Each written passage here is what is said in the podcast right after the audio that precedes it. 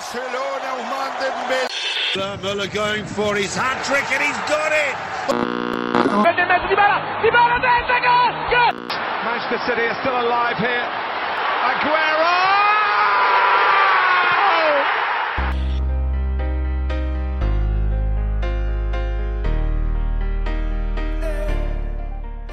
سلام به همه رادیو آفسایدیا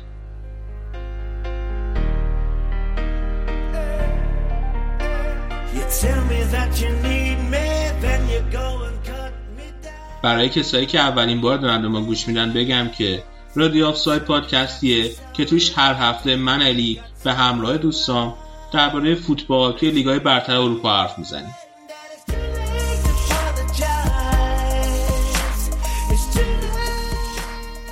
بدون معطلی بیشتر بریم و برنامه رو شروع کنیم.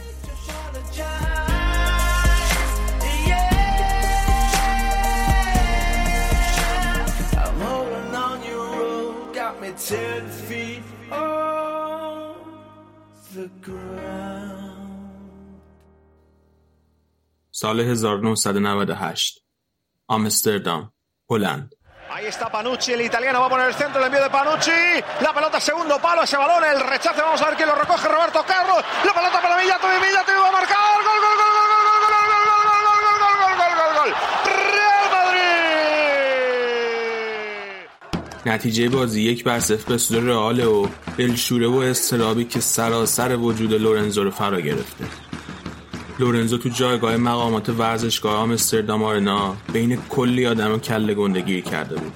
از مقامات یوفا و باشگاه یوونتوس بگیر تا هر مقام و مسئول غیر مربوطی که توی پای تخت هلند کوچکترین علاقه به فوتبال داشت و اون روز به ورزشگاه آمده بود. داشتن مقام بالا و مهم ریاست رئال مادرید بود که باعث شده بود این ترس و بغض و استراب سراسر وجود لورنزو رو فرا بگیره. این همون حسیه که موقع بازی حساس به دست میده. واسه هر کسی یه جوری خودشو نشون میده. واسه بعضی ها واسه لرزش و استراب میشه و بعضی ها رو عصبی و بعد اونق می‌کنه.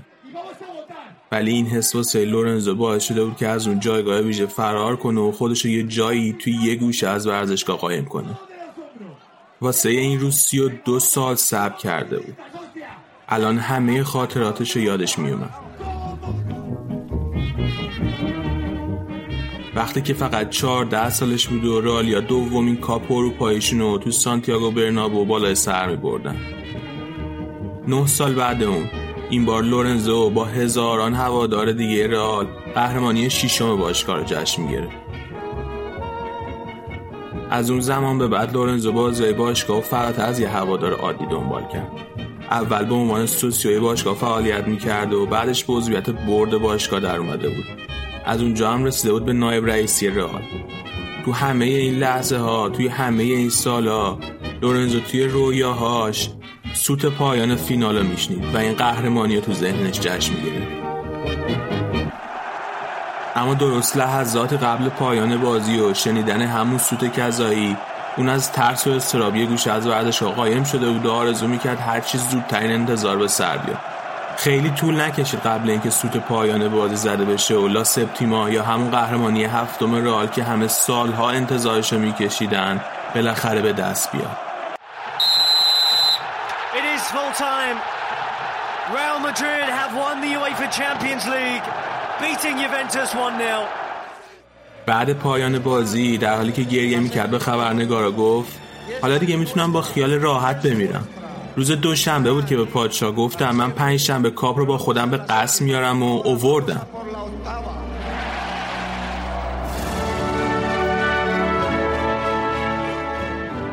قهرمانی به یاد موندنی که مردم مادید باهاش شب و روز شادی کردن. این لحظه بدون شک بهترین لحظه دوران پرفراز و نشیب ریاست سانز بر رئال مادرید بود. لورنزو تو سال 1985 وقتی که یک کارگر ساختمانی بود به عضویت برد باشگاه رئال در اومد و با اومدن رامون مندوزا به عنوان رئیس باشگاه اون هم نایب رئیس شد و تو سال 1995 با استعفای مندوزا به شغل آرزوهاش رسید. اما چه شغل رویاییتون باشه و چه نباشه ریاست باشگاه رئال تو سال 1995 واسه هیچ کس لذت بخش نبود. سه دهه بود که باشگاه رئال جام اروپایی نیاورده بود و از اون طرف آس میلان تو سال 94 داشت به رکورد رئال نزدیک و نزدیک تر می‌شد. خاطره اون پنج تا قهرمانی اروپایی هم دیگه داشت از ذهن همه پاک می‌شد و بارسا تو اون دوران چهار بار پشت سر هم قهرمان لالیگا شده بود که دو تاش با کنار زدن رئال به دست اومده بود. بارسایا حتی بعد مدت ها تلاش یک کاپ اروپایی تو سال 92 به دست آورده بودن و این در حالی بود که رئال بعد سه سال به سختی به دور گروهی فرمت جدید رقابت های اروپایی رسیده بود.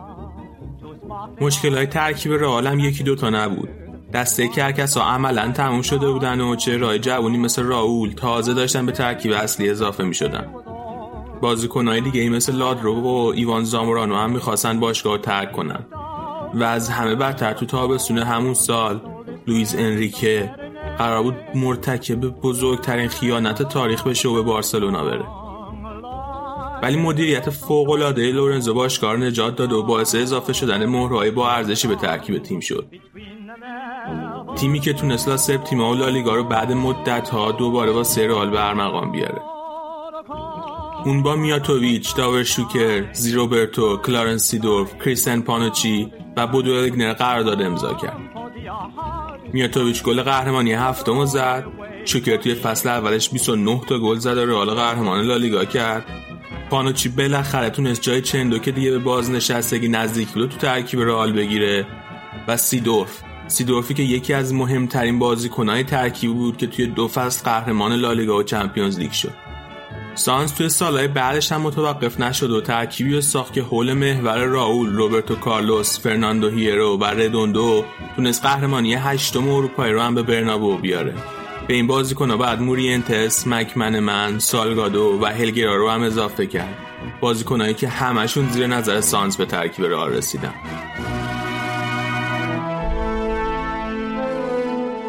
توی دوران سانز باشگاه از لازم مربی تغییرات زیادی تجربه کرد و یکی از دلایل اصلی این موضوع هم خود سانز و نارضایتیش از این مربیا بود. ولی اون بالاخره به دلبوسکی اعتماد کرد و این شروعی بود بر یکی از پرشکوه ترین دورانهای تاریخ باشگاه. دورانی که لورنزو خودش اونقدری بر مسند قدرت نمون تا بتونه همه عظمتش رو به عنوان رئیس باشگاه ببینه.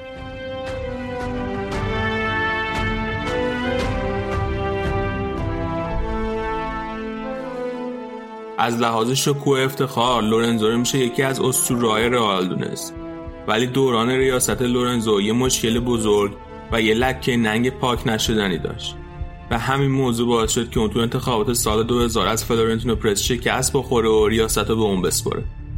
لورنزو سانز در حالی به ریاست باشگاه رسیده بود که از دوران قبلی اوضاع مالی نابسامانی برس برده بود. باشگاه تو دوران سانتیاگو برنابو از لحاظ مالی همیشه داشت روی لبه تیغ حرکت می‌کرد و مدیرای بعد اونم هیچ کدوم تعریفی نداشتن. و کار حتی به جای رسیده بود که مدیر قبلی لورنزو به خاطر قایم کردن قرض 72 میلیونی باشگاه مجبور به استعفا شد. تو دهه 90 بود که بالاخره اون اتفاقی که نباید میافتاد افتاد و این موضوع گریبان لورنزو رو گرفت. اینجا بود که لورنزو گناه نابخشودنیش مرتکب شد و فساد مالی و قرض زیاد باشگاه رو از اعضای هیئت مدیره مخفی کرد.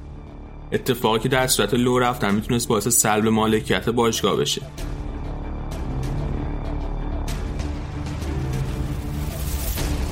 ولی این موضوع به خاطر نبود حسابرسی از طرف مراجع قانونی افشا نشد و رئال تونست از اون وضعیت بدون جریمه شدن قصر در بره. وقتی تو سال 2000 پرز اومد و لورنزو رو سر این مسئله مالی به چالش کشید دیگه لورنزو نتونست به عنوان رئیس باقی بمونه و با اینکه بعد از اون دو بار دیگه هم واسه ریاست باشگاه تلاش کرد یه هیچ وقت نتونست به شغل رویاییش برگرده Formerly Real Madrid president Lorenzo Sanz has died after being hospitalized with coronavirus. تا مرگ نابه هنگامش که همین دیروز اتفاق افتاد می‌شد گفت که همه خدمات و موفقیت های لورنزو به رئال به خاطر اون افتضاح مالی کاملا به حاشیه رونده شده بود. لورنزو سانز مدیر عامل سومین دوران پر افتخار تاریخ باشگاه رئال بود و می‌تونست در کنار سانتیاگو برنابو و فلورنتینو پرز یکی از اسطوره های باشگاه به شمار بره ولی اون دروغا و لاپوشونی فساد مالی درون باشگاه باعث شد که هوادارهای رئال احساسات متضاد و متناقضی در مورد لورنزو داشته باشن. ولی بازیکنها همیشه عاشق لورنزو موندن. میاتوویچ بعد خبر فوت شدن سانز گفته که این یکی از بدترین شبهای زندگی منه. هنوز نمی‌تونم باور کنم. من همیشه به لورنزو به چشم یه پدر نگاه می‌کردم و خیلی عاشقش بودم. اون خیلی آدم مهمی توی زندگی من بود. هنوز برای هم پیغام میفرستادیم و هر چند وقت بارم با هم غذا میخوردیم. توی زندگی یه سری افراد هستن که تاثیر زیادی رو شما می‌ذارن. لورنزو برای من دقیقا همون فرد بود. کسی که منو به رئال آورد. لورنزو سان زندگی کامل داشته و واسه هوادارهای رئال میراث بزرگی به جا می‌ذاره. و دقیقا هم به همین دلیله که طریقه مرگش همه ما رو ناراحت کرده. دون لورنزو آسوده بخوا تو امشب بر سر میز سانتیاگو برنابو و آلفردو دی استفانو خواهی نشست.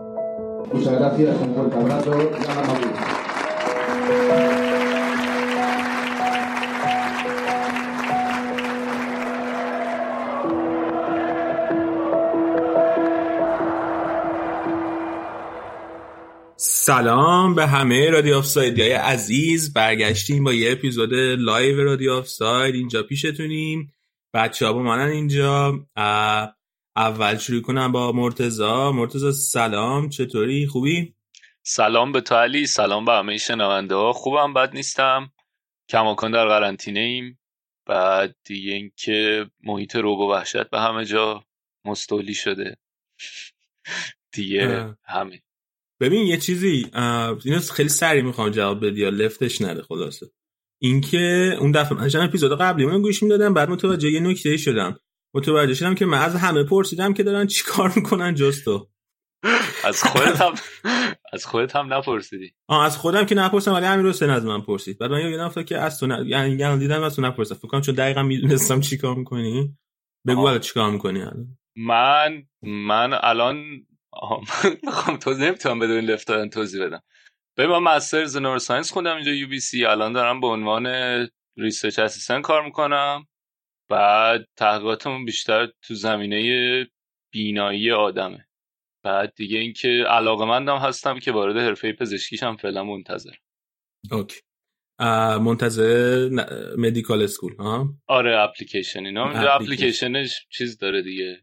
در جریان خودت. هزار تا گروفه رو دنگ و فنگ خیلی خب نفر دومی که اینجاست نوید سلام چطوری؟ چیکار کنی سلام علی و سلام به همه شنونده ها.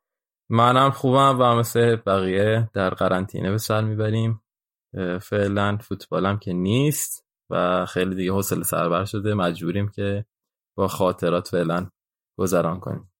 خب این که گفتی فوتبال هم نیست پس ما الان اینجا قراره راجب چی حرف بزنیم؟ نوید جون یه توضیح بده. همون دیگه الان قراره سری خاطره بازی بکنیم. حالا این قسمت در مورد فصل 2000 2001 من به شخص فوتبال دیدن و از مثلا 98 99 شروع کردم ولی خب اونقدری عمیق نمی‌دیدم که خیلی خوب یادم باشه. و خب برای خودم خیلی جذابه که برگردیم مثلا فوتبال 20 سال پیش مرور کنیم. مخصوصا اسمایی می‌بینیم که الان می‌دونیم سرنوشتشون چی شده آیندهشون چی شده ولی اون موقع نمی‌دونستیم و خیلی قشنگه که برگردیم و اون موقع ببینیم که چی کار می‌کردن. حالا حین برنامه که یه سری اسما رو مرور کنیم شما می‌بینید که چه حرکت جالبی. خودم فکر نمی‌کردم قبل از اینکه شروع کنم به خوندن که اینقدر اتفاق جالب افتاده تو اون سال. اوکی. پس اگه موافق باشین شروع کنیم با لیگ برتر انگلیس توی اون سال. شروع کنیم با صحبت راجع به منچستر یونایتد. آره من خیلی فن منچستر نیستم ولی اون منچستر 2000 2001 کلا اون سالها که حالا شاید اوجش دو سال قبلش بوده که قهرمان چمپیونز لیگ شدن تو اون بازی دراماتیک. و اونا به نظرم ساله یه جورای اوج فرگوسن و نسل طلایی منچستر یه مروری اگه بکنیم به ترکیبشون می‌بینید که چه تیم فوق العاده داشتن. واقعا یعنی 11 تا که جرس کنم. قشنگ 15 16 تا بازیکن داشتن که حالا یا قبل و بعدش یا تو همون فصلات فوق ستاره بودن. و واقعا محبت بزرگی بوده همچین بازیکنایی و همچین سرمربی سر الیکس فرگوسن. و خیلی دور از ذهن نبوده که منچستر توی این فصل مثل فصل قبلش خیلی راحت تونست قهرمان شه برای همین هم خواستیم از منچستر شروع کنیم. خب منچستر گفتم نصف طلایی الان یه سری بازیکن‌ها رو میگم که شما یادتون بیاد. فابیان بارتز رو همون سال گرفتن یعنی این سال 2000 2001 میشه اولین فصل فابیان بارتز توی منچستر که با ورود فابیان بارتز مارک بوسنیچی که خب ما هم خیلی خاطره داریم ازش به خاطر بازی ایران استرالیا نیمکت نشین شد و دروازه‌بان فابیان بارتز بود تقریبا تو کل فصل دفاع گریت, گریت نویل یا پستام که خب می‌دونیم جزو بهترین دفاعه شاید تاریخ منچستر بودن. یه ذره بریم جلوتر. دیوید بکام اون فصل فوق العاده بود نیکی بات و رایان گیگز. خیلی خط هافبک عالی داشتن در کنار رویکین یعنی واقعا فکر کنم این خط هافبکی که منچستر اون سال داشت قشنگ می‌تونستن همشون توی ترکیب بهترین بازیکنهای فصل قرار بگیرن. توی دفاع یادم رفت وس براون رو بگم که در انتهای فصل جزء تیم team of the year Premier League هم بود. و مهمتر از همه اینا خط آتش به قول این گزارشگرای صدا سیما خط آتش منچستر بود که واقعا دیگه من نمی‌دونم چجوری تونستن این بازیکن‌ها رو کنار هم بذاره. اندی کول تدی شرینگ هام دوایت یورک و سولسچر. که برای اینکه حالا بفهمیم چقدر اینا خفن بودن بگم که دوایت یورک دو سه فصل پشت سر هم آقای گل می‌شد. یه منچستر تو اون فصل هم تو همین فصلی که می‌خوایم بگیم تو 25 تا بازی 12 تا گل زد. سولشر تو 26 تا بازی 13 تا گل زد. اندی کول توی 26 تا بازی 13 تا گل زد و تدی شرینگ هم توی 33 تا بازی 21 گل زد که به عنوان بهترین بازیکن فصل هم انتخاب شد. یعنی چهار تا مهاجم داشتن بازی می‌کردن که هر چهار تاشون تقریبا میانگین بالای نیم گل در هر بازی داشتن که آمار خیلی فوق العاده است حالا شما اگه خاطره چیزی دارین از اون منچستر اون دوران می‌خوام بگین تا من ادامه بدم با نتایجشون. خاطره که الان احتمالا تو آرسنال راجعش حرف بزنیم بازی برگشت شیشه که آرسنال رو بردن. آره اونا رو حالا حین فصل حتما صحبت می‌کنیم. البته این جالبه بگم که اون سالا به نظر من شکلی بود که منچستر و آرسنال یه جورایی شبیه لیورپول سیتی الان بودن که این دوتا مثلا خیلی رقابت قهرمانی داشتن. یعنی مثلا فکر کنم اگه آدای بازی رو نگاه کردن قبل شروع مثلا احتمالا 90 درصد روی این دوتا تیم بسته می‌شد. و خب منچستر رو که حالا آرسنال رو که مرتضی قشنگ توضیح میده چقدر قوی بودن ولی میگم منچستر واقعا پر از ستاره بوده تو هر هم از دروازه شروع کنیم چون فصل قبلش بازی ذره مشکلش هم توی دروازه ولی این فصل که بارتز اومد و بارتز هم خب چندین فصل خیلی خوب توی منچستر داشت. حالا شاید اونایی که بقیه هم که هم سن من یه ذره اواخر بازی بارتز یادش میاد ولی بارتز اوایل هم خیلی فوق العاده بود مرتضی فکر کنم طرفدار فرانسه هم هست از بارتز خاطرات خوبی هم داشته باشه و خاطره این... من از بارتز اینه که لوران بلان کلش بوس می‌کرد. منم خاطرم. همونه بعد بعد خیلی جالب مثلا یه سری بازیکن دیگه وست بران یا مثلا سیلوستر اینا هم بعدها که گذشت خیلی اوف کردن دیگه. یعنی اون دورانی که ما خیلی فوتبال می‌دیدیم اینا دوران افتشون بود. ولی خب اینا هم تو این فصل خیلی فوق العاده بودن توی منچستر. بعد ببین انقدر ترکیبشون خوب و جا افتاده بوده که اون تابستون هیچ خریدی نداشتن. یعنی آره ورودی هیچی نداشتن. ورودی بارتز اون فصل فکر کنم اومد دیگه اگه اشتباه نکنم. یا فصل قبلش اومد ولی این, این فصل اول فصلی که فیکس بازی کرد خیلی. آره آره از اول بودنش این فصل بود. آره آره. دقیقا آره بازیکن نگرفتن و فقط سری بازیکن خروجی داشتن که همین مارک بوسنیچ که خب دیگه عملا بارتز نیمکت نشینش کرده بود وسط فصل مجبور شد بره چلسی. آره. ولی این خیلی جالبه که یعنی دیگه همون ترکیب قشنگ نگه داشتن و خیلی هم راحت قهرمان شدن این فصل. یعنی با اختلاف فکر کنم 10 15 امتیاز قهرمان شدن در حالتی که سه بازی آخرشون هم باختن. یعنی اصلا اینقدر براشون مهم نبود. ولی جالبش اینه که حالا می‌تونیم اینو وسط بازی بس وسط فصلش رو که داریم صحبت می‌کنیم بحث کنیم که خب آرسنال منچستر خیلی جدال قهرمانی داشتن و بازی رفتشون که آرسنال میزبان بوده و منچستر میبازه. ولی با این حال بعد برمیگرده به روند خوبش رو در نهایت قهرمان میشه. حالا می‌خوای تو در مورد آرسنال صحبت کن تا بعد از پیش فصل بریم بازی داخل فصل صحبت کنیم. آره. اون فصل آرسنال خیلی تابستون شلوغی داشته اتفاقا. و حالا اسمایی که وارد تیم شدن خیلی می‌تونن خاطر انگیز بشن برای آرسنال یا به خاطر اینکه کم کم دیگه داشته پای ریزی می‌شده ترکیب تیم برای اون تیم 2003 2004 اینونسیبل تابستونش لورن اومده آرسنال رابرت پیرس اومده ادو اضافه شده به تیم. بعد رکورد خریدای تابستونی آرسنال فصل با سیلویان ویلتورد شکسته شده که بازیکن با من رو مخ من بود. آخه چیزم فروختین تازه. پتی هم فروختین یعنی آره. کلا خرید و فروش فرانسوی داشتین پس. آره بعد آره نکته دیگه اینه که پکیج پتی اوورمارس رو فرستادن به بارسلونا که یه چیز حدود فکر 32 میلیون پول گرفتن برای این دوتا از بارسا. بعد خیلی یعنی سی, سی میلیون اون موقع. فکر کنم آره. 200 میلیون مثلا الان میشه.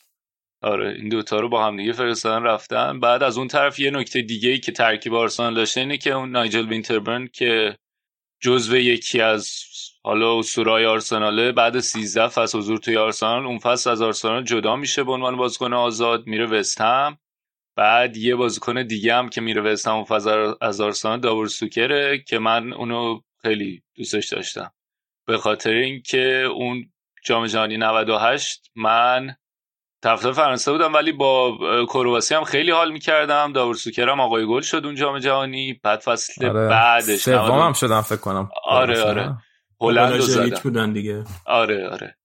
خیلی تیم خفنی بودن دیگه. بعد خیلی هم همه متحیر و متعجب بودن که چون تازم این کشور شده بودن فکر کنم حضور آنچنانی نداشتن تو جام جهانی تا قبلش. بعد بعد آره من با شوکر خیلی حال می‌کنم به خاطر اینکه چیز بود گفتم آقای گل شده بود. بعد فصل قبلش اومده بود آرسنال که من اتفاقا داشتین حرف می‌زنین که چیا یادتونه از اون فصل. من یه شاید مهمترین highlight ی که از 99 2000 آرسنال یادمه یه کاشته بود که سوکر از چیز از تو محوطه زد. از این خطا بود که تو محوطه می‌گیرن پنالتی نیست بعد اونو گلش کرد. ولی خب یه فصل بیشتر نبوده دیگه توی آرسنال فصل بعدش میره. و تیم پر مایه ای داشته آرسنال اون فصل. خط دفاع هنوز تونی آدامز مارتین کیون بودن. به عنوان ستونای خط دفاع پت ویرا بوده توی خط میانی. بعد اشلی کل کم کم داشته جا افتاده توی تیم. آنری جا افتاده بوده برکمپ بوده ری پارلر خیلی جا افتاده که حالا اگر که بشه یه پرونده هم راجع به ری پارلر می‌خوام برم که کمتر قدر دیده شده خارج از آرسنال. بعد دیگه جونم براتون بگی بازیکنهای عجیبی که بودن توی ترکیب آرسنال دفاع کنارا بودن شاید. یکی اون لوژنی رو داشتن لوژنی اوکراینی. و یه بازیکن دیگه هم آها یه بازیکن لیتوانیایی هم داشتن ایگروس استفانوس. استپانوفس که اونم بهش بازی می‌رسیده. ولی نکته نکته جالبتر اون فصل این چیز کلا البته در مورد پتویرا این صدق می‌کنه دیگه. این تعداد کارت قرمزایی که می‌گرفته و محرومیتش. کلا فاز چیز داشته دعوا داشته. اشلی کل اون فصل فیکس بازی می‌کرد نه؟ یعنی کنم اوایل آره. فیکس شدن اشلی کل هم می‌تونه بود. دقیقا دقیقا. اوایل فیکس شدن اشلی کل بود ولی خیلی هنوز کامل جا نیفتاده بود تو ترکیب. آره. فکر کنم از وسط فصل عملا دیگه اومد ولی فصل بعدش حالا اگه برنامه بعدی مرور کنیم دیگه فیکس میشه کم کم. آره ببین دفاع کنارای آرسنال یکی اشلی کل از این فصل کم کم شروع می‌کنه جا افتادن. همشو نبوده ولی کم کم شروع می‌کنه بیشتر بهش بازی رسیدن. از اون ورم لورن کم کم خودش رو جا میندازه جای لی دیکسون رو می‌گیره. آره دقیقا. بعد آها اون یکی دفاع کنارم اون فرانسوی گریماندی ژیل گریماندی. از این عشقای ونگر فرانسوی که می آورد. ولی آره ترکیب ترکیبی که هنوز به نظرم داشته جا می افتاده برای اینکه برسم به اون ترکیب 2003 2004 که فراموش نشدنی بود برای همه. آره دقیقا. نکته دیگه هم اینه که حالا آخر این فصل قهرمانش هم فصل پیشم با اختلاف نسبت به یونایتد دوم شدن دیگه.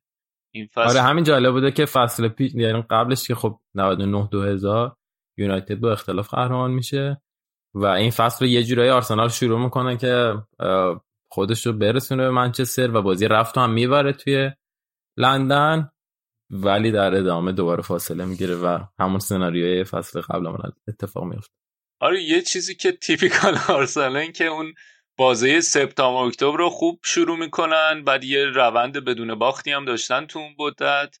بعد که دیگه میفته توی نوامبر و دسامبر رو تعطیلات میشه و دیگه فوریه مثلا اوجش بوده که از نوامبر تا فوریه فوریه اوجش بوده که چیز اون شیش یکو میبازن به آره. بعد جالب فکر کنم تم ونگر بوده دیگه. بعد آخر فصل هم قشنگ خوب بوده. یعنی مثلا همیشه هفت هشت بازی آخر رو خوب امتیاز می‌گرفت. مثلا غیر یهو آره. هم هر فصل همین شکل بود. یعنی تا این آخرش هم بنده خدا. اون فصلی که لستر قهرمان شد دو فصل پیش هم همین شکلی اومدن. تاتنهام گرفتن نایب قهرمان شدن. دقیقا روند اگه نیا کنی روندی که خیلی تو آرسنال می‌دیدیم و از 2000 2001 این بوده دیگه. و آره. آخر فصل که حالا فشار دیگه برداشته می‌شد و دیگه تکلیف قهرمان معلوم می‌شده بهتر می‌شد. البته حالا اون شیشه کر راجبش حرف زدیم مشکل دفاع وسط هم داشتن. آره حالا حین فصل میریم در موردش صحبت کنیم. الان موافقش من لیورپولو یه توضیحی بدم. اون فصلا خیلی Big Six نبوده. Big Six که نبوده فکر کنم Big Four هم حتی نبوده خیلی. یعنی چلسی خودش رو خیلی نرسونده بود به آرسنال. منچستر لیورپول یه ذره فاصله داشت به همراه لیدز. ولی در کنار منچستر و آرسنال که خیلی تلاش می‌کردن برای قهرمانی لیگ لیورپول هم کلا دوران خوبی رو داشته و این فصل 2000 2001 یه فصل خیلی طلایی بود برای لیورپول با اینکه نه توی لیگ قهرمان شدن سوم شدن و نه توی چمپیونز لیگ کاری کردن. ولی سه تا قهرمانی گرفتن که تبدیلش کرد به یکی از بهترین فصلهای تاریخشون. قهرمانی جام یوفا جام اتحادیه و جام حذفی. آره بعد اون قهرمانی یوفا هم به خاطر این مهمه که اینا بعد از اون اتفاقای اون فینال 85 جلوی یوونتوس یه مدت زیاد این تیمای انگلیسی فکر 5 6 فصل تیمای انگلیسی محروم بودن. محروم بودن آره. آره. و این اولین باریه که لیورپول قهرمانی اروپایی می‌گیره بعد از اون ماجرای هیسل استادیوم هیسل. آره و خیلی کلا فصل به یاد موندنی بوده براشون. سه تا قهرمانی که گفتم گرفتن هر کدومش هم در نوبه خودش خیلی دراماتیک بوده. اولیش که توی لیگ کاپ بوده 5 4 توی پنالتی می‌برن بیرمنگامو بعد از مساوی و خب کلا تو پنالتی قهرمان شدن همیشه خیلی جذابه و جالبه که اون فصل اولین فصلی بوده که بازی ها فینالش توی ملنیوم کاردی برگزار می‌شد به جای ومبلی اگه یادتون باشه که ومبلی رو می‌خواستن بازسازی کنن یه مدت طولانی بسته بود و بازی ها توی کاردیف ولز برگزار می‌شد. آره و این فصل اولین فصلی که اون اتفاق افتاد. بعد دومین قهرمانیشون قهرمانی جلوی همین آرسنال شما بوده توی جام حذفی. که دوتا گل آخر بازی مایکل اوون می‌زنه دو یک می‌برن بازی که یکیش عقب بودن و آرسنال تقریبا داشته قهرمان شده رو دوتا گل می‌زنه مایکل اوون و قهرمان میشن. اینم خیلی جالب بوده و سومیش از این دوتا هم جالب تر بوده. سومیش با آلاوز اسپانیا بوده توی فینال جام یوفا.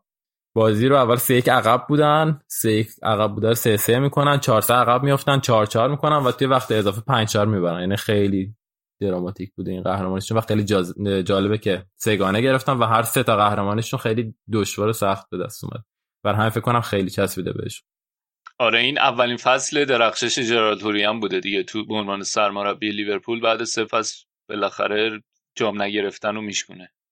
آره دقیقا. و فصل درخشان مایکل اوون بوده که 24 تا گل می‌زنه تو همه مسابقات. کلا لیورپول هم خیلی به نظرم خط حمله حداقل عالی داشته. امیل هسکی رابی فالر و مایکل اوون. این سه تا فوروارد بازی می‌کردن و خیلی گلم زدن برای لیورپول تو اون فصل.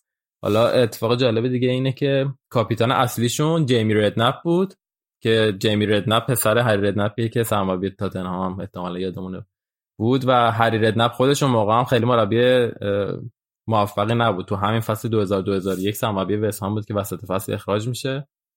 و بعد از ردنپ دومین کاپیتانشون رابی فالر بوده و سومین کاپیتانشون سامی هیپیا که حالا بعدش می‌دونیم که تا فصل 2006 اینا هم سامی هیپیا بود و کاپیتان لیورپول بود.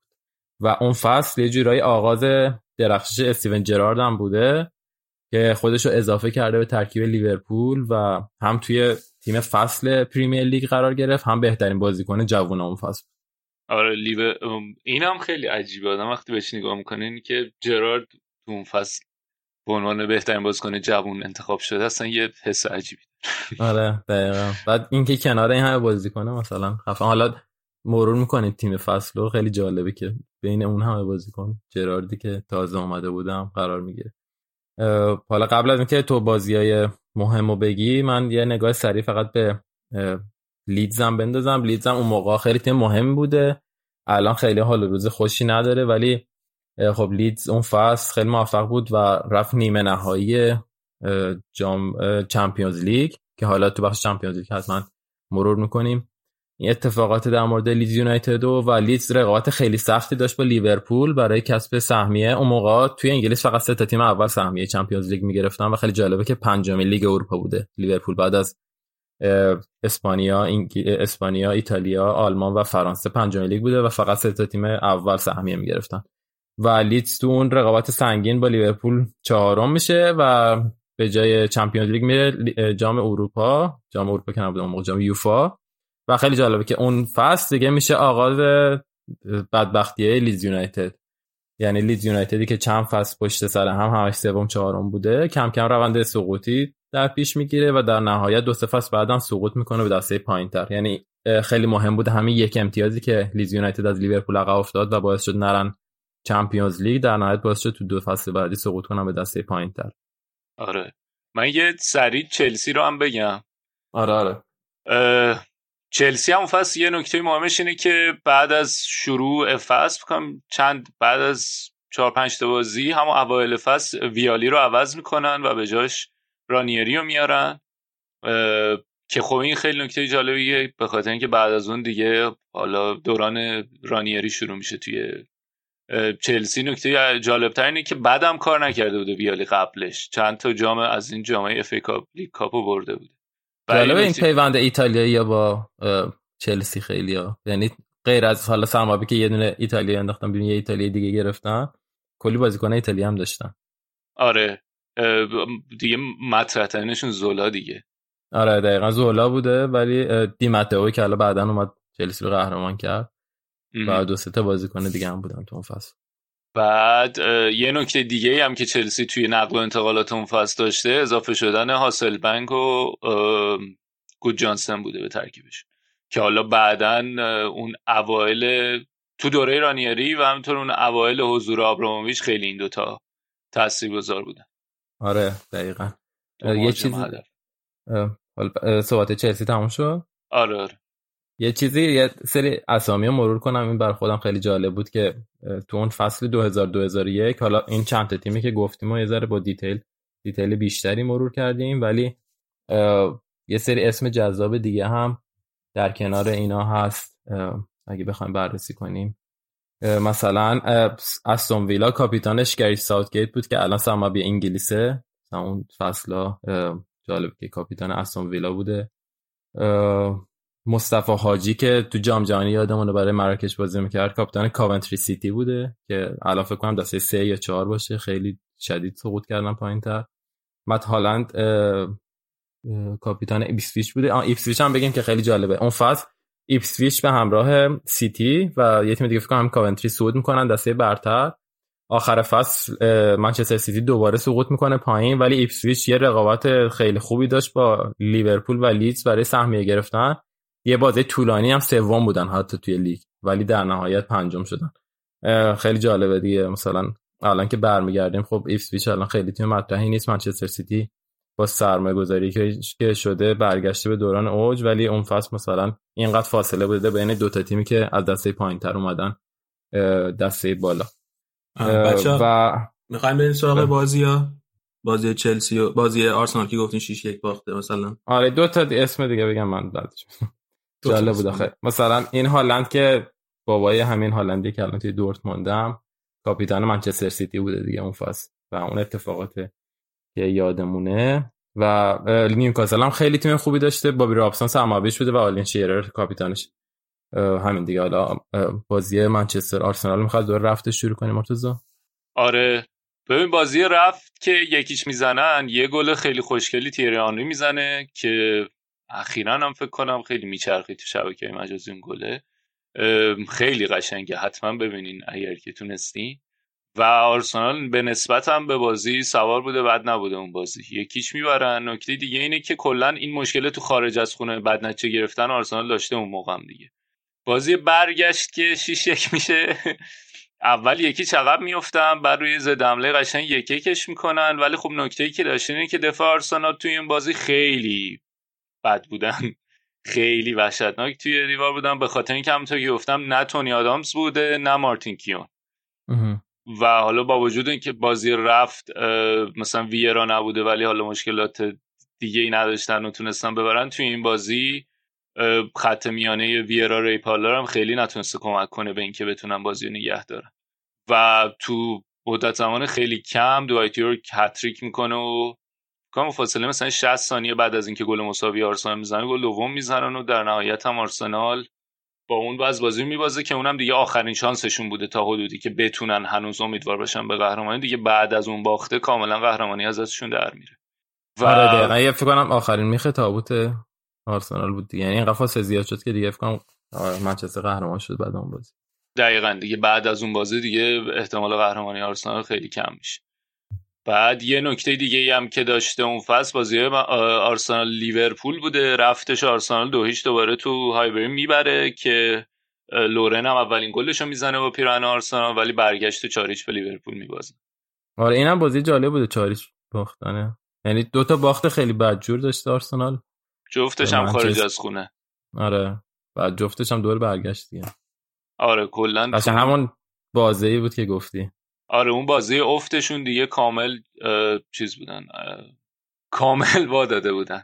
بعد یه نکته دیگه هم که آرسنال فصل شده اینه که حالا احتمالا تو Champions League جوش طرف بزنن. برای اولین بار می‌رسن به یک چهارم تو بازی های Champions League.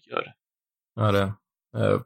حالا شبیه رقابتی که آرسنال با منچستر داشتم لیدز با لیورپول داشته. یعنی اولش لیدز خیلی بهتر بوده بعد آخرش دیگه لیورپول میاد بالا. بعد جالبه که بازی رو در روی دور رفت رو لیدز چهار سه می‌بره لیورپولو که مارک ویدوکای استرالیایی چهار تا گل لیدز رو می‌زنه و این میشه تنها هتریک استرالیایی تو Premier League.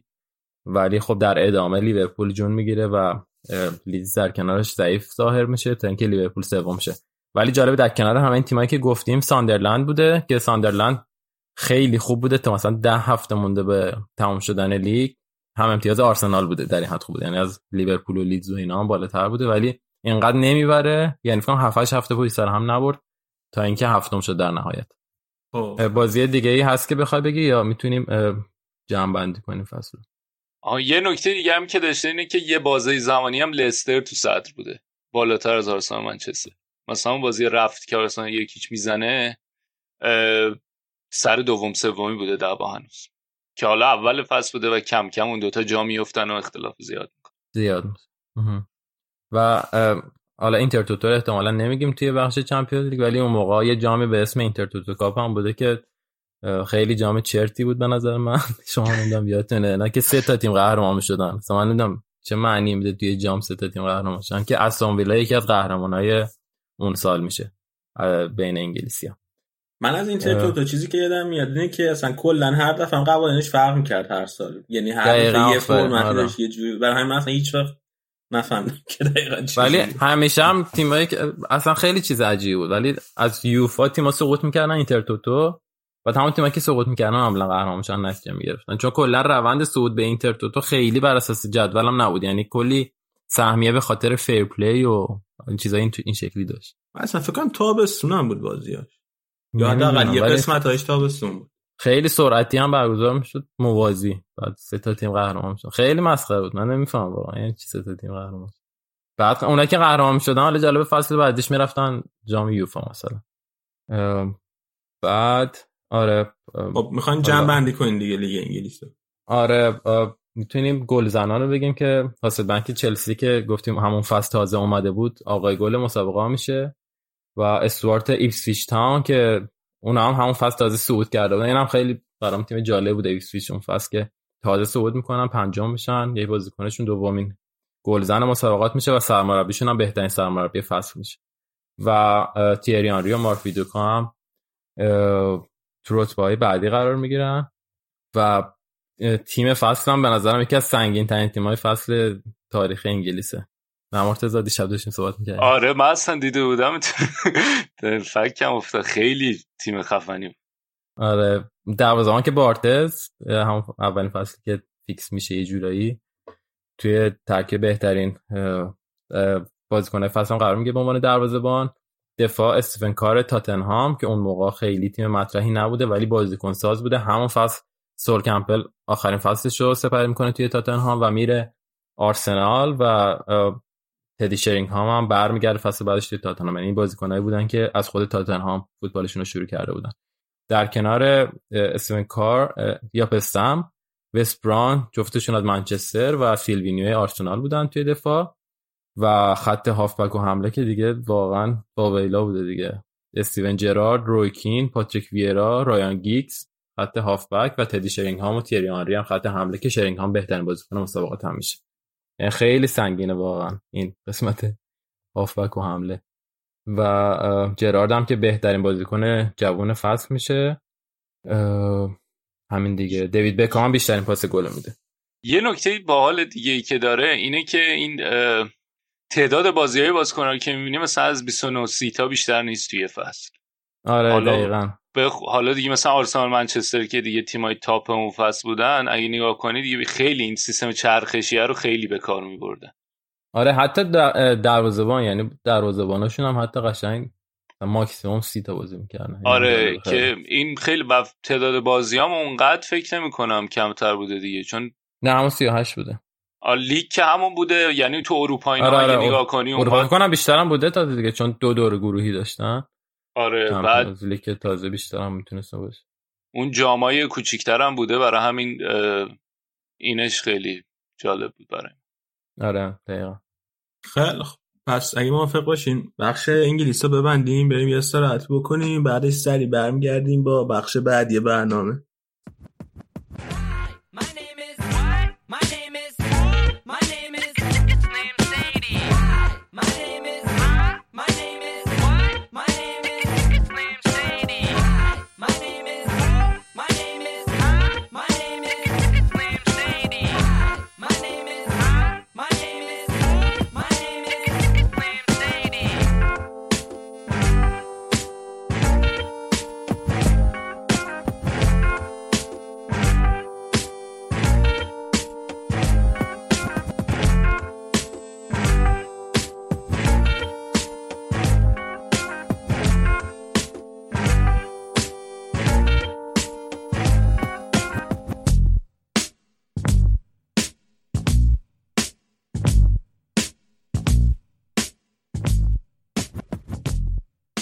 خب اومدیم با قسمت بعدی برنامه. می‌خوایم راجع به فوتبال ایتالیا حرف بزنیم. فقط قبل اینکه شروع کنیم من یه نکته بگم که کل آهنگایی که توی این اپیزود میشنوین توی پادکست ما اینا همش آهنگاییه که توی سال 2000 میلادی انتشار پیدا کرده. می‌خواستیم که یادآور اون دوره باشه که داریم راجع به فوتبالش هم حرف می‌زنیم. رشاد هم به جمعمون اضافه شده. سلام رشاد چطوری؟ چیکار می‌کنی؟ سلام علی جون سلام بچه های رادیو آفساید. خوبم؟ ادامه قرنطینه دیگه. ادامه قرنطینه؟ تغییر نکرده؟ قانون جدید نذاشتن؟ نه والا فقط امروز فهمیدیم که یکی از همکارای شرکتم البته من نیده بودمش. تست کروناش مثبت شده. همین دیگه قانون جدیدم اینه مثل اینکه دیگه از دو نفر بیشتر نباید توی برلین یا توی آلمان برن بیرون و اینکه باید دلیل موجه داشته باشه. جالب. من بعد آره ما اعلام کردن که دیگه نباید برن بیرون مردم مگر اینکه همین بخوان خرید برن یه دلیل موجه داشته باشه. بعد نمی‌دونم اگه ببینن مثلا چیکار جریمه می‌کنن یعنی چیکار می‌کنن نمی‌دونم. تو ایتالیا که 240 یورو جریمه می‌کردن. 240 یا 260 یورو یه باید یه نامه با خودت داشتی و اینکه اگه چیز بود جریمت می‌کرد اتفاقا یکی دوتا از این ایرانیا جریمه شده بودن تو این گروه های فیسبوکی چیز نشد خب بریم سراغ فصل 2000 و 2001 فصلی که آره فصلی که روم قهرمان شد. آره. با باتیستوتا. پایپ شروع کن صحبت کردن. اول می‌خوای راجع چی حرف بزنی؟ گفتی اول راجع به نقل و انتقالات حرف می‌زنی آره؟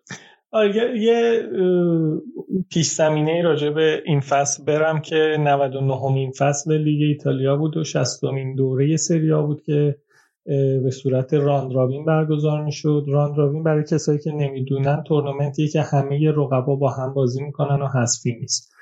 خب اون موقع سری ها بروبیایی داشت دیگه. درصد بازی درصد زیادی از بازیکنهای دو... عالی دنیا تو سریا بازی می‌کردن. زیدان رونالدوی برزیلی دیدا زانتی روی کوستا ندوه چفچنکو دیگه نمی‌دونم بازم باید بگم.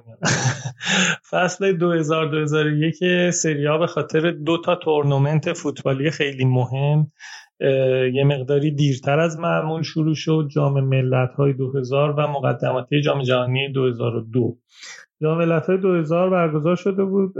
از طرفی هم مقدماتی جام جهانی 2002 لعنتی هم شروع شده بود که بعد از این بعد باید تازه به اینا بازی های المپیک سیدنی هم اضافه می‌کردیم. تا الان بی سابقه بوده. انقدر تاخیر. سی سپتامبر و یک اکتبر بازی ها شروع شدن یعنی با حدود چهل روز تاخیر. چون معمولا اواسط آگوست بازی ها شروع می‌شدن.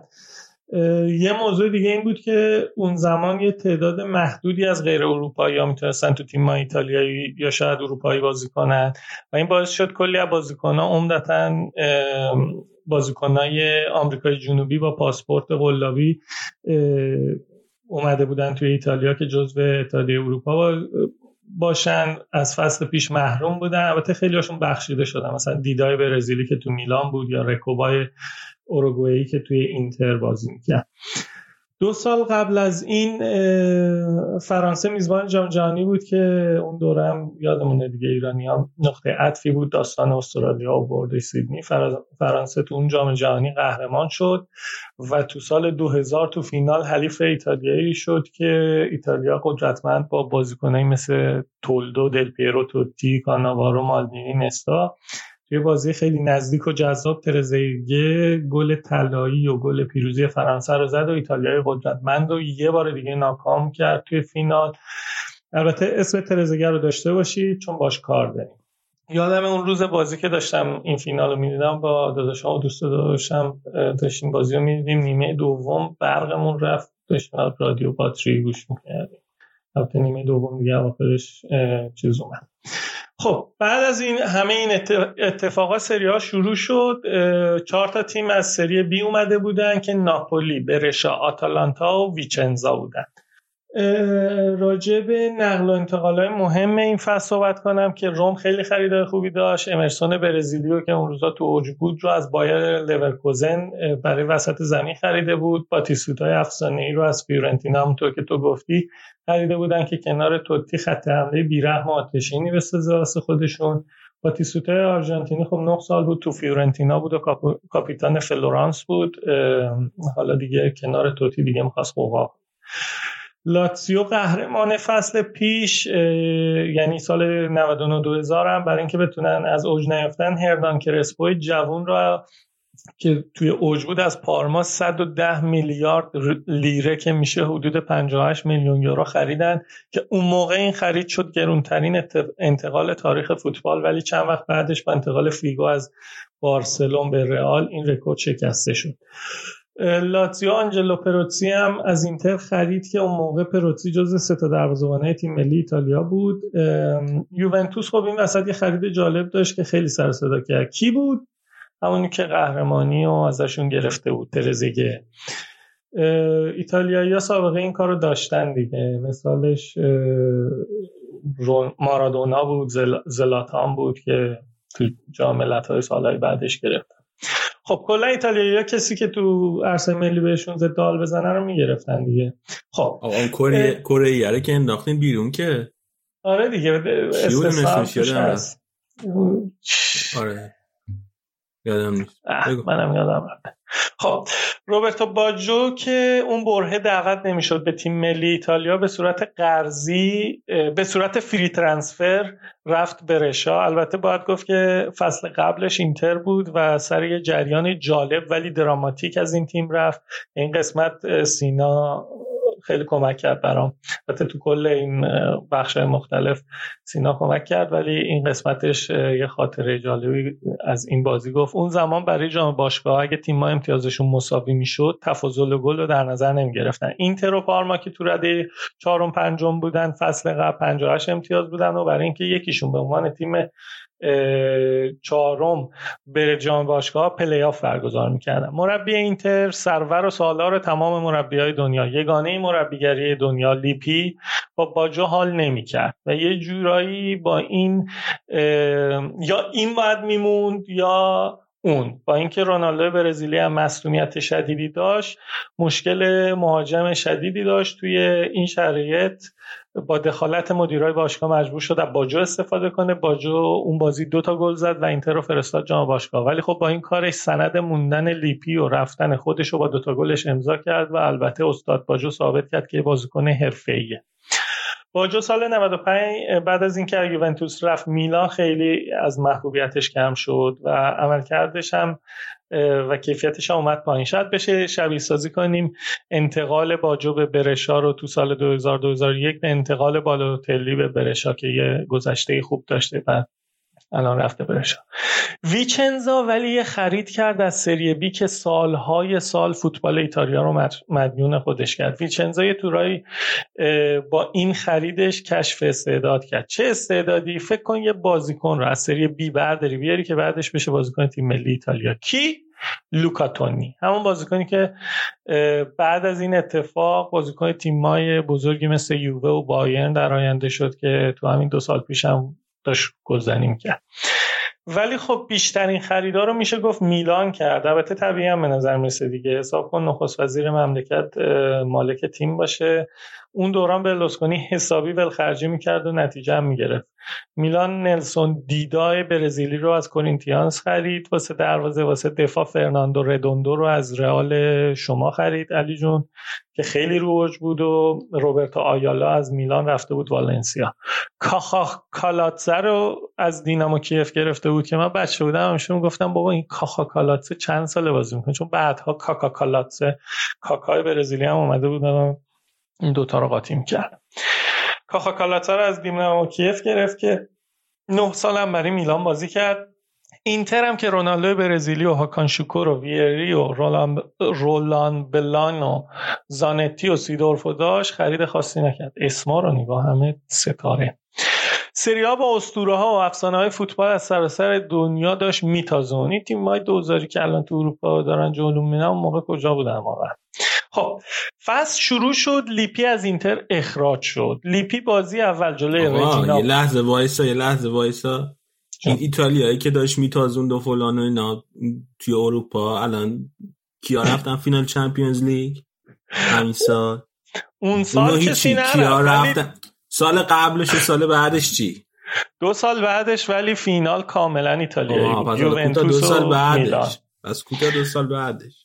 ادامه اصلا اون موقع کسی ادامه بده خب داشتم گفتم که لیپی از اینتر اخراج شد. لیپی بازی اول جلوی رجینا باخت. خب لیپی فصل قبلم با اینتر چهارم شده بود و کلی ازش شاکی بودن طرفدارا. چون این فصل هم جلوی یه تیم سوئدی به اسم هلسینگبورگ تو رفت و برگشت یه گل هم نزد و با یه خاطره تلخ جاشو داد به مارکو تاردلی. حالا تاردلی کیه؟ همونیه که شادی بعد از گلش شادی بعد از گلش تو جام جهانی 82 که ایتالیا قهرمان شد مشهوره. اون که اینجوری دو سرش تکون میده. تیتراژ کل برنامه فوتبال فقط من دارم می‌بینم آخه بقیه که نمی‌بینن که. دیگه اینجوری سرشو تکون میدن همه می‌دونن دیگه. مشخص. چیز زبان بین المللیه خب. آره دستاشو دستاشو تکون دو کلاشو تکون دو. آره. خب. آخه اینو دقیقا گروسو سال 2006 تو همین برلین تکرارش کرد اگه یادتون باشه. بعد گل دل پیرو آره. بعد گل دل پیرو بعد. خب. بریم سراغ بازی های مهم که بازی اول هفته هشتم این فصل بود که یه اتفاق جالب افتاد. روم داشت کولاک می‌کرد. سه تا بازی اولش رو برده بودن ولی خب هفته چهارم جلوی اینتر تاردلی دو, دو هیچ باخته بودن.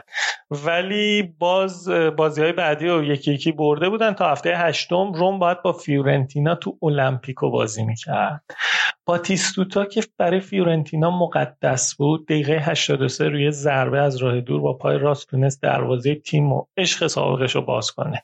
ویدیوش تو یوتیوب هست. اگه ببینید داره گریه می‌کنه در حالی که تمام بازیکنهای روم بغلش کردن. واقعا ویدیو بی‌نظیریه. این بازی یه بازی مهم نه تنها تو سریا بلکه تو کل تاریخ فوتباله که با تیسوتایی که نه سال همه چیشو برای فیورنتینا گذاشته بود ولی نتونسته بود به افتخار خاصی برسه. اومده بود روم که به آرزوهاش برسه ولی خب توی این مسیر باید از عشق سابقش هم رد می‌شد. البته باتیسوتا با فیورنتینا یه بار قهرمان سری بی شده بود یه کوپا ایتالیا و یه سوپرکوپا برده ولی خب اسکودتو یه چیز دیگه است. حالا اسکودتو چیه؟ اسمش رو شنیدیم. ولی خب به ایتالیایی یعنی سپر کوچولو. برای همین رو پیراهن تیم قهرمان برای فصل بعد یه سپر کوچولو کوچولو میزنن اشتباه نکنید اون صلیب کوچولو اون سپر کوچولو که پرچم ایتالیا روی تیشرت یوونتوسه جزو لوگوی پیراهن یوونتوس نیست. اون اسکودتوس که از بس یوونتوس قهرمان شده خیلی فکر می‌کنم اون جزو پیراهن یوونتوسه. انشالله. کالچو پولیه بعدی شما رو دوباره می‌بینیم. خب بریم سراغ هفته بیستم که همین یوونتوس تو دلالپی میزبان میلان بود. همون دقیقه همون ده دقیقه اول بازی بود که یه بازیکن افسانه‌ای تمام ادوار فوتبال به نام دل پیرو با یه ارسال خوشگل توپ رسوند رو سر ایگور تودور که اونم تونست دروازه آبیاتی رو باز کنه. بعد بعد از این گل اول یوونتوس یوونتوس عطشش واسه گلزنی کم نشد و باز اون بازیکنی که دل پیرو جوونو می‌برد یعنی دل پیرو یه توپ دیگر رو فرستاد واسه اینزاگی که اون موقع رگ گردنش رو واسه ما کلفت می‌کرد ولی خب تو موقعیت تک به تک نتونست توپ گل کنه دیگه. مالدینی اون موقع که دوران شکوفایش بود کاپیتان میلان بود البته امیدواریم سلامتیشو به دست بیاره چون کرونا اونم الان مثبت شده. امیدواریم که خوب شه. مالدینی یه ضد حمله رو طراحی کرد ولی خب شفچنکو تو پا دست داد. بعد از اون باز میلان حمله کرد ولی خب نمی‌تونستن موقعیت خطرناکی بسازن اکثرش بیرون چارچوب بود.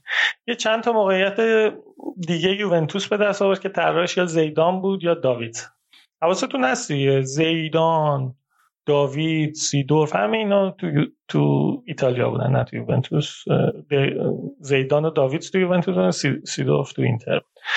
ولی خب بیشتر این موقعیت ها رو اینزاگی خراب می‌کرد. یا می‌دونست که سالهای بعد بره میلان و استوره اونها بشه. اواخر نیمه اول بود که لئوناردو ضربه هد خیلی خوب زد سمت دروازه یووه ولی خب فندرسار توپ و مهار کرد. نیمه دوم شروع شد و یووه باز حمله کرد. انگار روز روز میلان نبود. جز دفاع نمی‌تونستن کار خاصی بکنن دقیقه 67 بود که اینزاگی تمام تلاشش رو کرد که گل نزنه. ولی خب افتاد زمین بالاخره دستش در رفت یه گل زد گل دوم یوونتوس. کاخاکالاتزه نیمه دوم بعد این گل مصدوم شد و زاکرونی مربی اون زمان میلان گتوزو رو فرستاد تو زمین ولی اونم نتونست کار خاصی بکنه تا اینکه دقیقه 90 زیدان شما با یه گل چیپ بازی رو سه هیچ کرد به یکی از بازی های تاریخی یووه میلان رقم بخوره و میلان پرستاره از یوونتوس پرستاره تر سه هیچ تو تورین ببازه بریم سراغ هفته 28 بازی روم کاپلو و لاتسیو دینوزوف خب این فصل روم ثابت کرده بود که حسابی با سه اسکودتو دورخیز کرده. خصوصا اینکه فصل قبل همین لاتزیو قهرمان شده بود. این بازی حیثیتی بود دیگه واسه شون دیگه. درسته روم صد نشین. از می‌خوام. روم صد نشین با لاتزیو سوم. هفت امتیاز فاصله داشت. ولی خب به گفته خیلی از مردم ایتالیا این بازی مهمترین دربی ایتالیا و شوخی بردار نیست. تو روم اگه به یه طرفدار رومی بخوای فوش بدی می‌تونی بهش بگی تو طرفدار لاتزیو یا بالعکس اینا با هم شوخی ندارن دیگه خیلی تعصبی هم. خصوصا اینکه بازی رفت رو روم یکیچ با گل به خودی پاولو نیگرو بازیکن لاتزیو برده بود. همه اینا باعث شد که این استرس به داخل زمین وارد شه. بازیکنان بیشتر از اینکه بخوام موقعیت ایجاد کنن روی هم خطاهای وحشیانه کردن نیمه دوم ولی جور دیگه ای شروع شد. جوری که گزارشگر ایتالیایی می‌گفت نیمه دوم با جادوی باتیستوتا آغاز شد چون دقیقه دوم نیمه دوم گل اول رومو زد که استادیو اولمپیکو منفجر بشه. چند دقیقه بعدش هم دلوکیو که پاس گل اول داده بود بازی رو واسه روم دو هیچ کرد. که دیگه رومیا تو استادیوم دیوانوار تیمشون رو با خوشحالی تشویق کنن در مورد اون بازی بعدها با پروتسی و جوزپه پانکارو صحبت کردن پروتسی می‌گفت که بعد از گل دومشون میترسیدم. که چاپ پنج تا دیگه بهمون بزنن چون موتورشون بعد روشن شد. پانکارو هم می‌گفت حسابی روحیه رو باخته بود. دینوزوف همون بعد از گل دوم دو تا تعویض کرد. بله. درست شنیدید. بعد از گل خوردن و نه دقیقه 80 اشاره خاصی به مربی خاصی ندارم. فقط خواستم تاریخ رو روش تاکید کنم که وقتی یه تیم نتیجه نمی‌گیره و عقبه مربی بزرگ و با کلاس فوری دست به تعویض میشه. الان شرط به کیه دقیقا؟ به نمی‌دونم اون مربیایی که تو لیگ اروپا الان باید اگر لیگ ادامه پیدا کنه رقابت کنه. کی بود؟ آنتونیو کنته.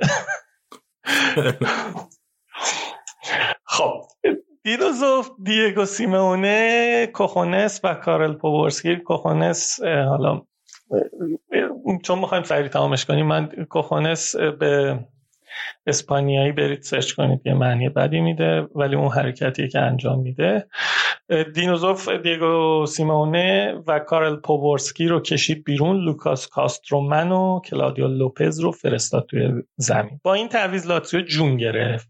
بیشتر هم نمی‌کرد موقعیت میساخت. اینکه ندود که اون موقع هنوز لاتزیو بود تونست بیرون محوطه یه راکت بفرسته سمت دروازه روم بازی دو یک بشه. بازی با حساسیت بالا داشت به دقیقه پایانی نزدیک می‌شد. داورم 5 دقیقه وقت اضافه گرفته بود که از این 5 دقیقه سی ثانیهش مونده بود که لاتسیو یه کورنر گرفت. همین میهایلوویچ که مربی بولونیاس و سرطان گرفته کورنر رو زد یه توپ برگشتی درست شد و همون کاسترومنی که زوف بعد از گل دوم فرستاده بود تو زمین تمام جونش رو گذاشت رو پای راستش و گل دوم لاتزیو رو بیرون محوطه زد که یه بازی رویایی تو تاریخ فوتبال رقم بخوره. کاسترومن 21 سالش بود اون موقع آرژانتینی هم بود. یه گلی زد به روم که یکی از مهمترین گلای اون فصل شناخته شد. روم بازی رو مساوی کرد و جاشو تو جدول زیاد تغییری حس نکرد. ولی قیافه توتی و بازیکنهای رومو تو این بازی تو یوتیوب ببینید انگار بازی رو باختن خیلی ناراحتن. از دربی روم بریم سراغ دربی میلان که توی هفته سیوم بود. جایی که میلان و اینتر با هم باید بازی می‌کردن. خب تیمای میلانی علا رقم خریداشون و البته تیم خوبی که داشتن این فصل نتونسته بودن خوب نتیجه بگیرن و پنجم ششم جدول بودن تا اینکه فاصلهشون خیلی زیادم بود دیگه فاصلهشون. چند تا بازی مونده بود به آخر فصل. واسه همین بیشتر برای حیثیت و صعود به مرحله مقدماتی لیگ قهرمانان یا جام باشگاه باید با می جنگیدن خصوصا اینکه با هم هم امتیاز هم بودن. تفاضلشون هم یکی بود. فقط چون میلان گل بیشتری زده بود بالا اینتر وایساده بود. داور بازی کلینا بود. بازی شروع شد. میلان بیرحمانه حمله می‌کرد. میلان یه بازیکن برزیلی داشت اون موقع به اسم سرجینیو. این ببین خیلی خوب بود خصوصا تو اون بازی. از این بازیکن سریا که خوب می‌دونن خوب دریب می‌زنن.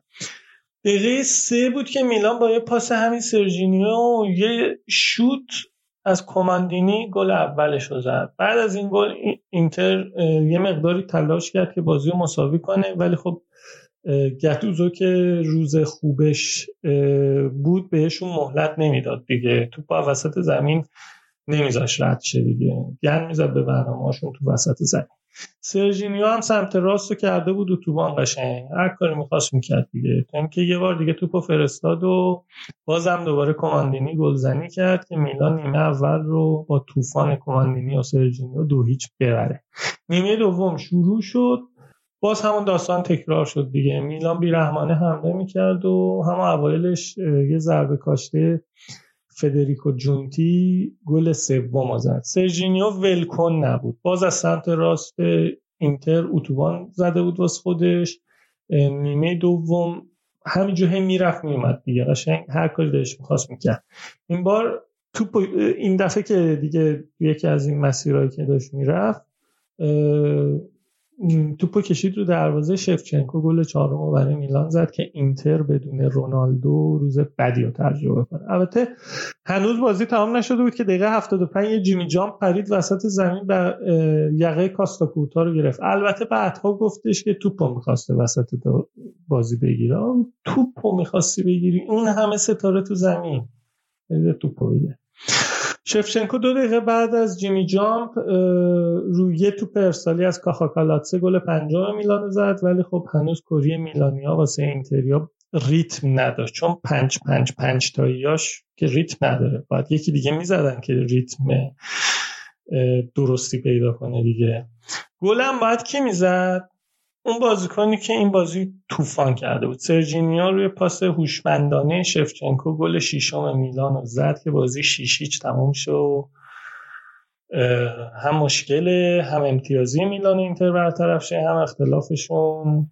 اختلاف گلشون دیگه تفاضل گلشون. روم تو هفته های باقی مانده دوتا مساوی جلوی میلان و ناپولی داد که فاصله زیادش با یوونتوس دومی کمتر بشه ولی خب تو هفته آخر نتونستن پارما رو تو استادیو اولمپیکو سه یک ببرن و جشن قهرمانی رو بگیرن و سومین اسکودتو خودشون رو جشن می‌گیرن. با تیسوتا هم به آرزوش رسید و جست یه دستش به اسکودتو رسید. آخر جدولم ویچنزا و ناپولی و باری بودن که رفتن سری بی. جالبه که ناپولی که هم سالهای اخیر حسابی مدعی بوده این فصل رفت سری بی. جالبتر از اون اینه که سه فصل سری بی موندن و خیلی خیلی جالبتر اینه که بعد از اون سه فصل رفتن سری چی یا سی که دیگه موندن اونجا تا فصل 2007-2008 برگشتن سری آ.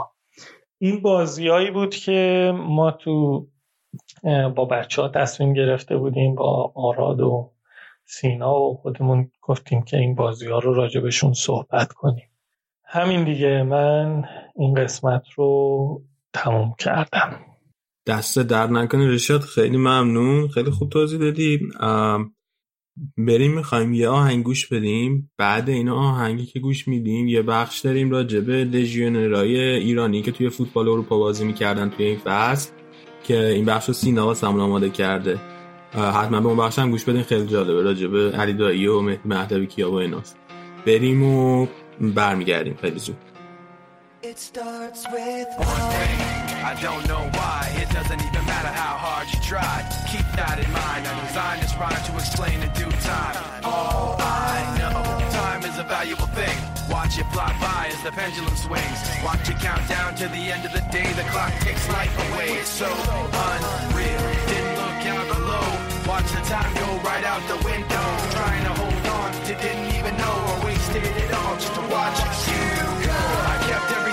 everything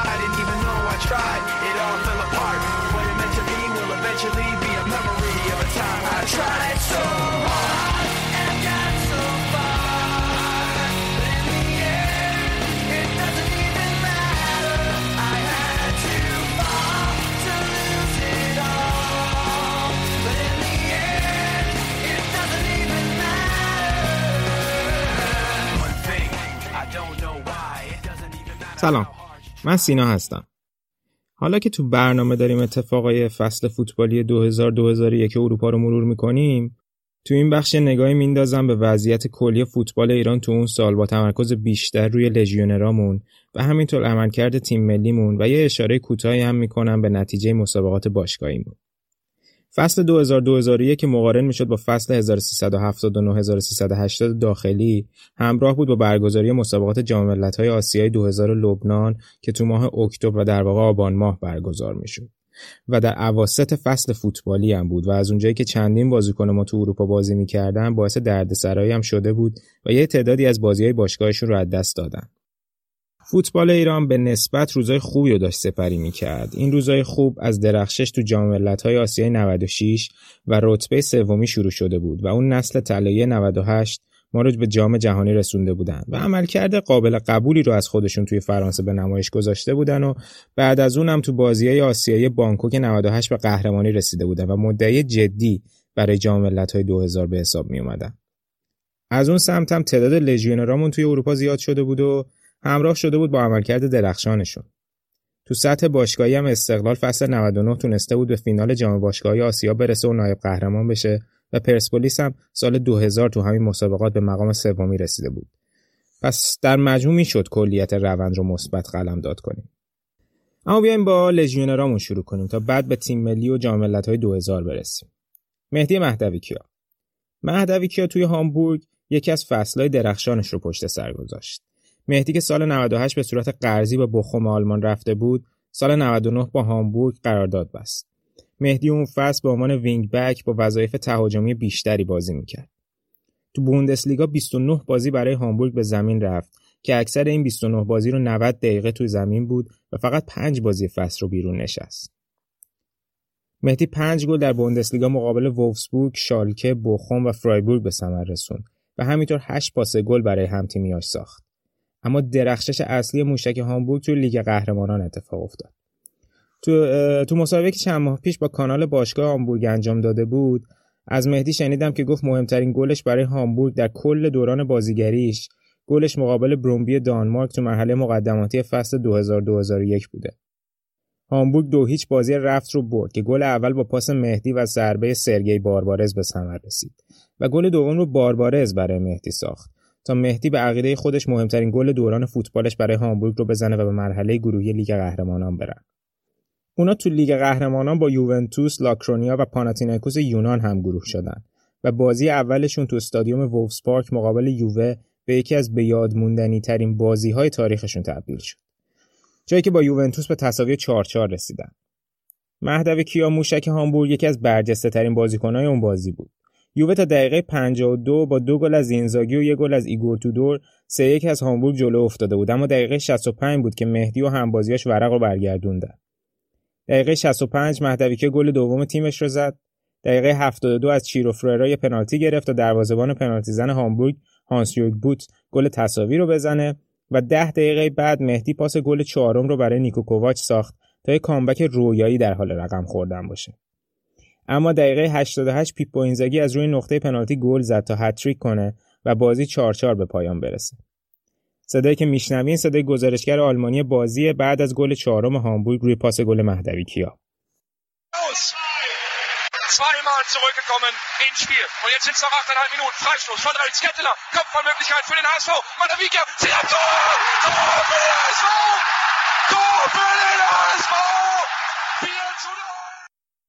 4 zu 0! مهدی تو بازی دوم مقابل لاکرونیا هم یه پاس گل داد و یک روز بعد از برگشتنش از اردوی تیم ملی در لبنان تو دلالپی تورینو مقابل یووه هم 40 دقیقه تو نیمه دوم به زمین رفت و بازی درخشانی داشت تا تیمش 3 یک یووه رو شکست بده.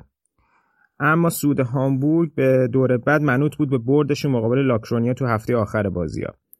مهدوی دقیقه ده برای هامبورگ گل زد ولی در نهایت بازی به تساوی یک یک رسید تا هامبورگ و مهدی بالاتر از یووه سوم بشن و راهی جام یوفا بشن که اونجا هم در مجموع با نتیجه 4 0 مقابل روم آماده شکست خوردن و ماجراجوییشون توی اون فصل اروپا به پایان رسید. آخر فصل هم هامبورگ به رتبه بهتر از 13 لیگ نرسید تا نتونه به مسابقات اروپایی سال بعد راه پیدا کنه. البته باید بگم که وحید هاشمیان هم دومین فصلش رو توی هامبورگ با مهدی سپری می‌کرد ولی فقط سه بازی تو بوندسلیگا تو ترکیب 18 نفره تیمش بود و فقط هم چند دقیقه مقابل دورتموند به زمین رفت. اما بریم سراغ علی دایی. علی دایی بعد از درخشش تو جام ملت‌های آسیای 96 از اسد قطر به آرمینیا بیلفلد رفته بود و سال بعد بلافاصله به مایمونیخ رفت و با این تیم نایب قهرمان اروپا شد و سال 99 2000 هم از بایرن به هرتا برلین پیوست که حتما بازی درخشانش توی همون سال اول تو لیگ قهرمانان رو یادتون هست که تونست به چلسی و میلان گلزنی کنه و همون سالم بود که مرد سال فوتبال آسیا شد. اما تو فصل 2000-2001 علی دایی با هرتا تو بوندسلیگا آمار گلزنی خوبی رو نتونست از خودش به جا بذاره. دایی تو 23 بازی فصل به زمین رفت و در مجموع 724 دقیقه برای هرتا بازی کرد که نتیجه اون سه گل و سه پاس گل بود. جالبه که شروع فصل خیلی برای علی دایی خوب پیش رفت و هر سه گلش و یکی از پاس گلاش توی پنج بازی اول لیگ رقم خورد. در واقع دایی تونست مقابل بایرن و وولفسبورگ و اشتوتگارت گلزنی کنه ولی متاسفانه تا پایان دیگه موفق به گلزنی نشد. همینطور هرتا اون فصل توی جام یوفا حضور داشت که سه مرحله تونست پیش بره. مرحله اول تونستن با گلزنی علیدایی تو هر دو بازی رفت و برگشت تیمی از مولداوی رو شکست بدن. تو دور دوم تیمی از لهستان رو پیش رو برداشتن ولی تو دور سوم مقابل اینتر شکست خوردن و حذف شدن که دایی هر دو بازی مقابل اینتر رو 90 دقیقه تو زمین بود. در نهایت هم دایی با هرتا به رتبه پنجم لیگ اون سال رسیدن. علی دایی اون سال بین هواداره هرتا خیلی محبوب بود و هوادارا براش آهنگی ساخته بودن به نام زینگن هی علی دایی. یه بخشی از این آهنگ رو با هم گوش بدیم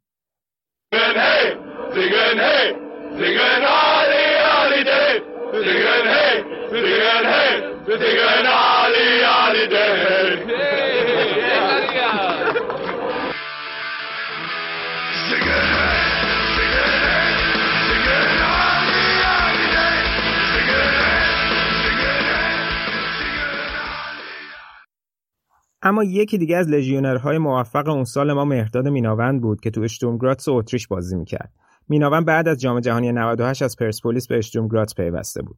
اون که به عنوان left back تو این تیم بازی می‌کرد، تو اون فصل تو 27 بازی از 36 بازی اشتورم گراتس تو بوندسلیگای اتریش به زمین رفت و با دو رتبه سقوط نسبت به فصل قبل به رتبه چهارم لیگ رسیدن.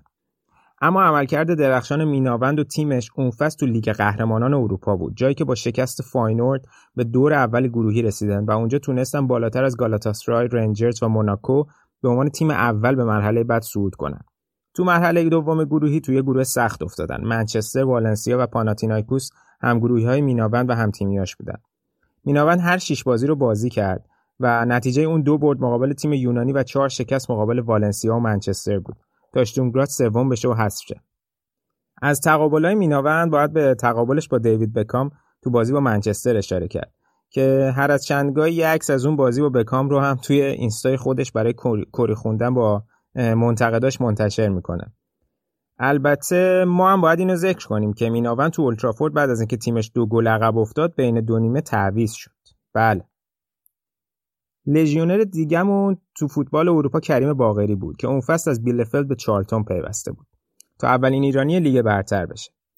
البته فصل اصلا برای کریم خوب پیش نرفت و با وقفه های مثل اردوهای تیم ملی متاسفانه فوت پدرش و با مصدومیتاش نتونست با وجود اعتقاد مربی وقت تیم یعنی آلن کربیشلی خودش رو تو تیمشون جا بندازه و فقط چند دقیقه مقابل ایپسویچ تاون تونست تو لیگ برتر بازی کنه و در نهایت هم پایان اون فصل از این تیم جدا شد. خداداد عزیزی هم که بعد از جام جهانی به کل رفته بود اون فصل بخشی از سال رو توی سن‌خوزه Earthquakes تیمی تو کالیفرنیای آمریکا بازی کرد و تو ادامه هم به النصر امارات رفت و که دوران خیلی پرفروغی هم نداشت و پایان اون فصل هم به لیگ ایران برگشت. حالا دلم می‌خواد یکم در مورد اوضاع تیم ملی تو اون سال صحبت کنم. تیم ملی تو بازی‌های آسیایی بانکوک 98 با مرحوم منصور پورحیدری به قهرمانی رسید ولی پورحیدری یک سال بعد از استقلال پیشنهاد مربیگری گرفت و از تیم ملی جدا شد. تا جام ملت‌های 2000 زمان زیادی باقی نمونده بود و صفای فراهانی رئیس وقت فدراسیون دوباره جلال تارلبی رو که مدیر فنی تیم ملی به حساب می اومد به عنوان سرمربی منصوب کرد. تیم ملی اون سالا به نسبت بازی‌های دوستانه خیلی خوبی رو برگزار می‌کرد که واقعا مقایسش با شرایط کنونیمون تفاوت فاحشی رو نشون میده. اگه سال 78 رو هم حساب کنیم حد فاصل بازی آسیایی و جام ملت‌ها ایران با این تیما بازی دوستانه برگزار کرده.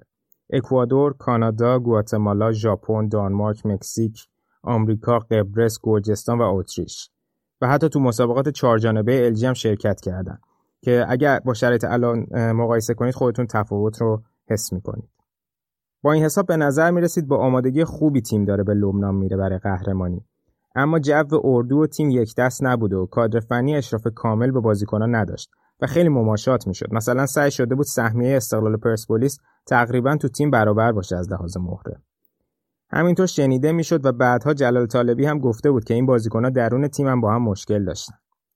باید اینو بگم که ابتدای فصل اون انتقال جنجالی معروف رخ داده بود و مهدی هاشمی نسب با 300 میلیون از پرسپولیس به استقلال منتقل شده بود و تنش بین دوتا تیم و بازیکنها بالا گرفته بود.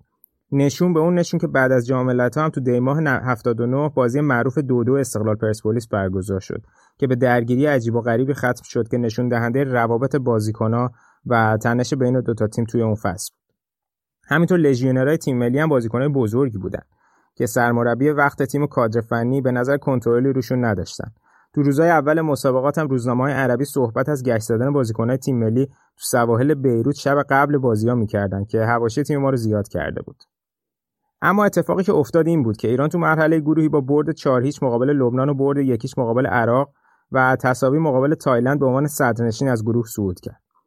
علی دایی سه گل، حمید استیلی دو گل و کریم باقری هم یه گل برای ما زده بودن. اما یک چهارم نهایی یه بازی عجیب بود اونم جلوی کره جنوبی. ما که با اون گل معروف و شوت سهمگین کریم باقری تا دقیقه 90 از کره جلو بودیم یهو همه چی برامون به هم ریخت. توپی که داشت به بیرون می‌رفت با دخالت بیجای پرویز برومند منجر به کرنر شد و روی کرنر هم علی دایی با یه قیچی ناقص نتونست توپ رو دور کنه و توپ جلوی پای بازیکن کره افتاد تا بازی به تساوی بکشه.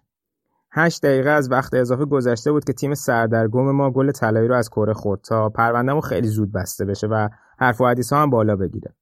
تو پایان اون مسابقات هم ژاپن به مقام قهرمانی رسید. خیلیا بعد اون بازی ها رو متهم به کمکاری می‌کردن و به اصطلاح می‌گفتن که اونا مواظب ساقاشون بودن تا برای تیمای اروپاییشون به مشکل نخورن. نوک پیکان حملات هم به ویژه به سمت مهدی مهدوی کیا بود که بعد از بازی ها بلا فاصله به اردوی هامبورگ برگشته بود و همینطور که اشاره کردیم تو لیگ قهرمانان جلوی یوونتوس درخشیده بود. دعوا بین هلالی و مهدوی کیا هم بالا گرفته بود. بذارید به جای که من توضیح بدم صحبت خود مهدی مهدوی کیا روی خط برنامه 90 تو سال 79 در این زمینه رو بشنویم. که بله این آقا کم فروشی کرد به خاطر اینکه کم فروشی کرده بود می‌خواست صحبت خودش رو بپوشونه شما علنا دیروز به من توهین کرد زمان بعد این جواب مردم بدم که مردم هوشیار بشن. روزی که ما با تیم ملی عراق بازی داشتیم. آیا ارنجی تیم ملی اون ارنجی بود که رفت داخل زمین؟ یا اینکه دو سه نفر تغییر کردن. وقتی که آقای علی کریمی وقتی آقای وحید هاشمیان تو ارنج تیم هستن با آقای کریمی صحبت کرد. آقا وظیفه امروز اینه اینه. چطور شد که دفعه یک سال قبل بازی ارنج تیم عوض شد؟ آقای وحید هاشمیان داخل ارنج بود. چطور شد که من نمی‌خوام بهش بازی کنی توهین کنم. ولی واقعا باید حقیقت رو بگم. بازیکن میاد تو راهرو هتل صداشو بالا ببره از مربی تیم ملی انتقاد می‌کنه. مربی تیم ملی میگه که آقا برید به این آقا بگید که آروم باشه بود فیکس میره داخل زمین. بعد انقدر تیم ملی فکر شده یه بازیکن مثل آقای اسماعیل هلالی من نام می‌برم که آقایی که اونجا هستن بفهمن. بیاد به مربی تیم ملی اعتراض کنه که چرا فلان بازیکن می‌ذاری داخل زمین. کسی که اگر بخوام گزینش فنی بکنیم جزو 10 نفر تیم ملی ایران هم نیست. آیا واقعا من تنها مشکل فوتبال ایرانم؟ ده نفر تو زمین همه مارادونا بودن من یکی تو زمین راه می‌رفتم. به هر حال بعد از اون جام جلال طالبی هم از تیم ملی استفاده داد و دستیارش آدمار براگا هدایت موقت تیم ملی رو برای ادامه سال به عهده گرفت. این از وضعیت تیم ملی اما در نهایت یه اشاره هم بکنم به فوتبال باشگاهیمون که فصل 79 80 آخرین دوره لیگ آزادگان قبل از تبدیل شدنش به لیگ برتر برگزار شد. استقلال قهرمان شد و پرسپولیس هم به نایب قهرمانی رسید. همینطور تیم فرج شهید سپاسی شیراز هم تو جام حذفی با برتری مقابل زوبا هم به مقام قهرمانی رسید. تو تیم فجر اون زمان با مربیگری غلام پیروانی بازیکنایی مثل مهدی رحمتی، مهدی رجبزاده، مرزاد مدنچی و داوود سید بازی می‌کردن. تو جام باشگاهی آسیا هم پرسپولیس برای دومین سال پیاپی موفق به کسب مقام سومی شد. برد پرسپولیس مقابل الهلال با نتیجه 3 تو دور گروهی از بازیای خاطر انگیز اون سال بود. استقلال هم تو مسابقات جام در جام آسیا به رتبه چهارم رسید.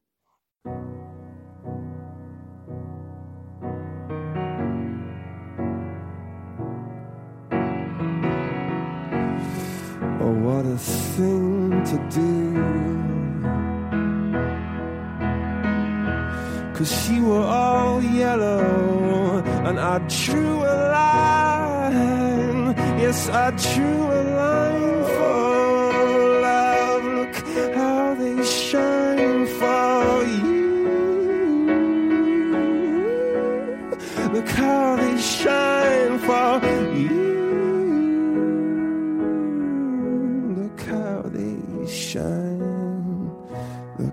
the stars. Look how they shine for you. Not all the things that you do. خب برگشتیم با بخش بعدی برنامه امروز آراد به جمعون اضافه شده می‌خوایم راجع به فوتبال آلمان در فصل 2000-2001 صحبت کنیم آراد سلام چطوری؟ خوبی؟ سلام علی سلام همه کسایی که به ما گوش می‌دید. مرسی خوبم امیدوارم حال شما هم خوب باش آراد این فصل فوتبال حالا قبل اینکه راجع به این حرف بزنم می‌خواستم اینو میگم که انداشیم پشت برنامه صحبت می‌کردیم راجع به بایرن اون فصل. بعد من گفتم که به الدای خیلی ستم شد تو اون بایرن. بعد بهش بازی نرسید. اونجا باند و باند واسی بود. الدای جزو هیچ باندی نبود بهش بازی ندادن بعد تو گفتی تو اون تیم مثلا یان که رو, رو نیم کت میشه الدای طبعا بهش بازی نمی‌رسیده. بعد من به نظر من الدای بهتر کارسن یان که تو اون, اون موقع. حالا بچه ها نظرشون بگ... به نظرتون بگین توی کس. نظرت برای خودت محترمه. این آره ولی جوابی که بیادبی به داد خیلی بهتره.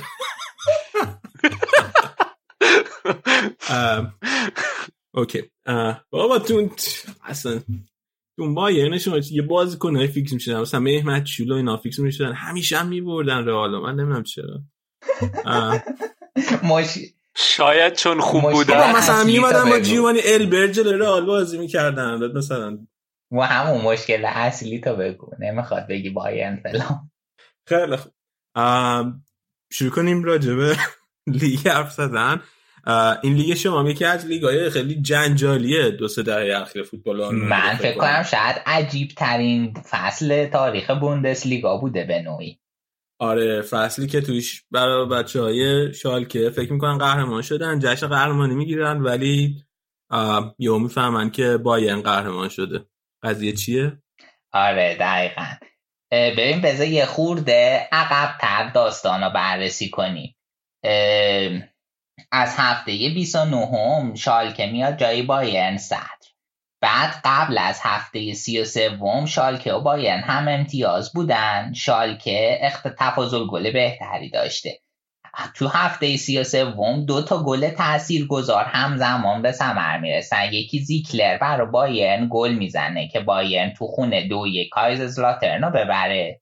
و یکی شالکه یه گل از به کارت می‌خوره که یک هیچ بازه و بایرن سه امتیاز خودش هفته یکی مونده به آخر جدا کنه. یعنی یه هفته مونده بوده بایرن هم سه امتیاز جلو بوده. فرشال که در صورت قهرمان می شده که باین ببازه و شالکه ببره. پس شالکه هم بازیش با چیز بوده با اون ترهاخیند بوده. که اینا هم دو هیچ عقب بودن کامبک می‌زنن بازی در نتیجه پنج سه میشه. ولی نکته ای که داشته خب باین با یه مسابقه قهرمان بوده بازیش هم با هامبورگ بوده توی خونه هامبورگیا. و خیلی بازی جنجالی و عجیب غریبی هم بوده. دقیقه 90 هامبورگ یه گل می‌زنه باربارس که اون فصل هم آقای گل شده و سریع اطلاع که پیدا می‌کنن تو استادیوم شالکه استادیوم منفجر میشه اصلا. بعدش خلاصه همینجا من فقط یه بگم که این باربارس من خوب یادمه تو هامبورگ.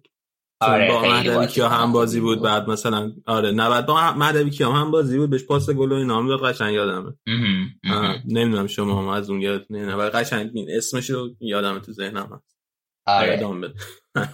بعد این آقا دیگه توی استادیوم شالکه فکر می‌کنم بازی با همین نتیجه یکیچ تموم شده بازی خودشون با اون ترهاخین تموم شده بود و اینا همه هوادارا میریزن تو زمین جشن قهرمانی می‌گیرن توی بازی موازی ولی بازی ادامه داشته و از این پاس رو به عقبا گرفته میشه که پنالتی نیست ولی توی محوط جریمه است. رشاد الان اشاره کرد کنم. و اندرسون گل می‌زنه. بازی یک یک میشه و بایرن قهرمان میشه. قهرمانی شال که عملا چهار دقیقه و سی و هشت ثانیه بیشتر طول نکشیده تو بوندسلیگا.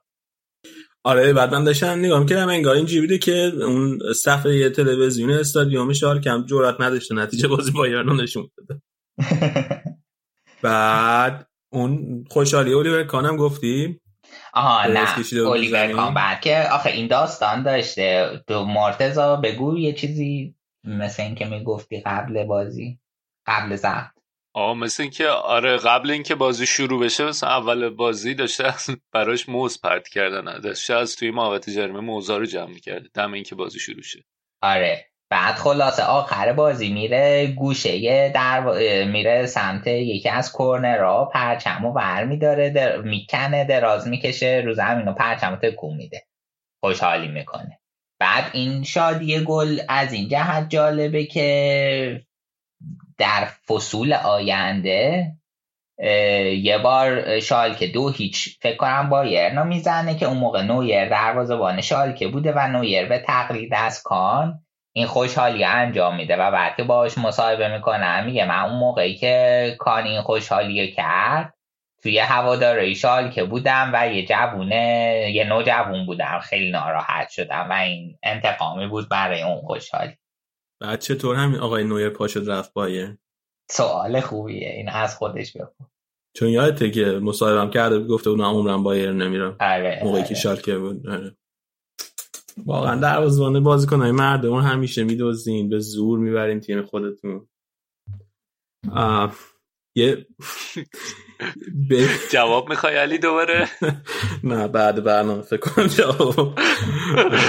الان فکر کنم تو تلگرام داره تایپ می‌کنه جواب رو. نظراتت برای خودت. مقدمه نشو بخواه نظرات برای خودت نگه باش. آره بریم سراغ اون یکی بازیه جالبه فصل بوندسلیگا بازیه بایرن جلو دورتموند که دورتموند 6 تایی میشه. آره اونم خیلی بازی جالبی بود. حالا یه اشاره هم جا داره الان تا اینجا اومدیم تو یه اشاره کوچیکی کردی یه اشاره بیشتری به ترکیب بایرن بکنیم که واقعا ترکیب خوب و برگریزونی داشتن خیلی خوب بودن. و خب افنبرگ که کاپیتان اصلی تیم بود کان تو دروازه.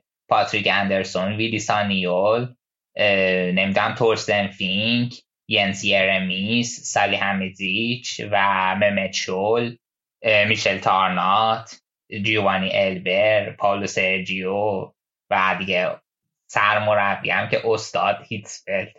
واقعا. آره من دو سه تا سوال برام پیش اومده جانم بگو. یکی اینکه این چیزو چی چی میگن؟ بایرنیا FC Hollywood.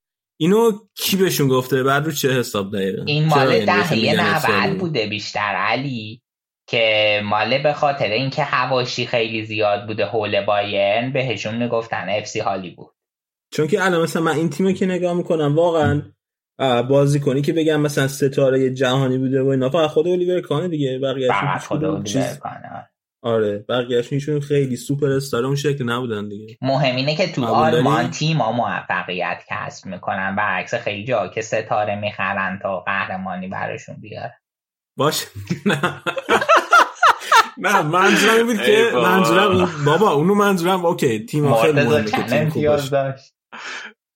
خیلی. بچه ها همینطور هی نظراتشون رو هی میگن برای خودتون محترم. بابا منظورم اینه که این FC بود. خیلی با مسما نیست دیگه آره نه صرفا به خاطر حاشیه ها بوده بیشتر. بعد یه آها یه اعترافی من خواستم بکنم. اینکه خب الیور کانو بیشتر رئالیا ازش احتمالاً متنفرن دیگه. این دقیقا همون حسی که نسبت به نویر وجود داره. فکر کنم رئالی نسبت به کانم داره. ولی من خودم الیور کانو خیلی دوست دارم. یعنی کلا مثلا همیشه من در دروازه‌بانای خیلی خفن همیشه خیلی دوست داشتم. مثلا من پیتر شما که خیلی دوست داشتم و اندرسون خیلی دوست داشتم اینا الیور کانم جزء همون دست است. واقعا فوق العاده بود. هرچی بگم چقدر کان خوبه کم گفتم. و برای این اپیزودم یه سری فیلم بازی نشسته بودم میدم واقعا خیلی خوب بوده. خاطرات آره نه واقعا خیلی عالی بود. واقعا خیلی عالی بعد یه سری طرفدارای تازه با این فکر می‌کنن که نویر قابل مقایسه است بکن نویر از نظر تاکتیکی تکنیکی بهترین دروازه‌بان تاریخ آلمانه. به خاطر اینکه keeper sweeper ه و هیچ دروازه‌بان قبل اون keeper sweeper نبود. OK OK آقا این یه بارها بحث این یه عامله. کل دروازه‌بانی که توی اون خلاصه نمیشه که. نه دیگه منم میگم فقط از نظر تکنیکی. خب. آقا از نظر تکنیکی هم این که می‌تونسته اون کار می‌تونه این کارو بکنه به عنوان کیپر سویپر بازی کنه اون فقط یک جنبه تکنیکی بازیشه. آره تکنیک دروازه‌بانی که فقط, فقط این نیست مجموعه کامل. حالا درسته که میگیم علی نظرتشو نگه داره خودش ولی همه دروازه‌بانی اون آره آره. ولی خب توی بقیه جاها هم من معتقدم که قابل مقایسه هست. تو بقیه جا هم رده با کان میدونمش برا همین اینا میگن. بعد توی اینجا چون اینو بهتر داره میگم از نظر تکنیکی بهتر. OK من قبولم. به اون بازی که شما چهار هیچ توی آلیانس آرنا به رئال باختین دوره آنجلوتی خب؟ اگه کان دروازه‌بان بایرن بود هیچ وقت چهارش نمی‌برد. شاید داره ولی خب یه بازی هم نویر خیلی ستا تنها ستاره بایرن بود و اگه نویر نبود چهار هیچ میباخت.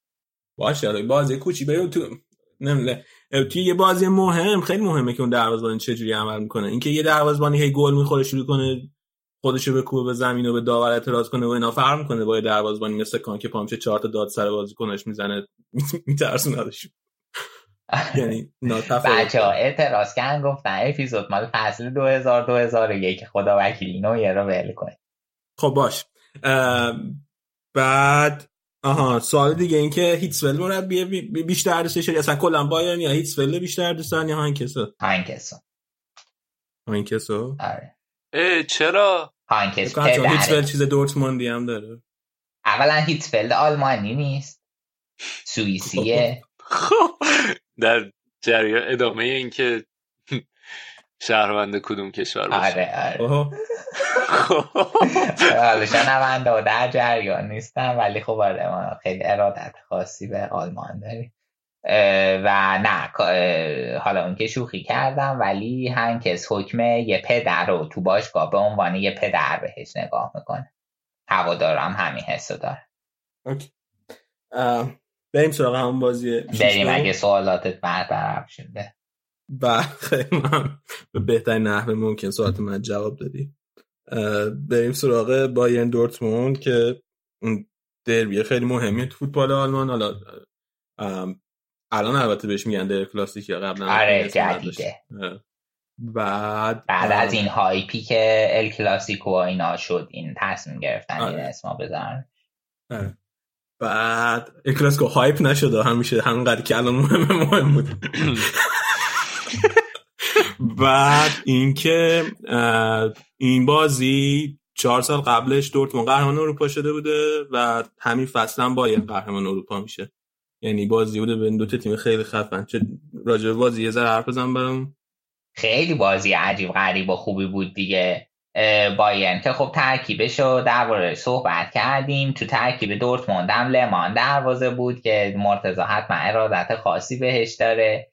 دده برزیلی بود اوانیلسون بود هاینریش بود متزلدر بود که بعد رفت رئال کریستیان وونز بود که جزو بهترینای دورتموند لارس ریکن همینجور و هایکو هرلیشی که قبل از بوش سرمربی لورکوزن بود. و مربیشون هم که ماتیاس سامر افسانه ای بود که آخرین آلمانیه که توپ طلا برد. خلاصه دو تا تیم با یه ترکیب پرپیمون جلوی هم بازی می‌کنن. بعد هر دو تا نیمه سه یک به نفع بایرن تموم میشه. این بازی اوج درخشش حسن بوده سالی حمیدزیچ که دو تا گل آره دو تا گل و دو تا پاس گل میده. بعد اون یه ضربه آزاده خیلی نازم شل می‌زنه. بعد یه نکته ای که بایرن اون موقع داشته کلا خیلی نسبت به الان که مقایسه می‌کنی خیلی رو ضربه آزاده و خطرناک بودن و موقعیت سازی می‌کنن چه مستقیم چه غیر مستقیم. یه یانکه رو داشتین و علی دایی دیگه. برای علی دایی این فصل نداشتن دیگه البته. این فصل فصلی بود که رفته بود هرتا.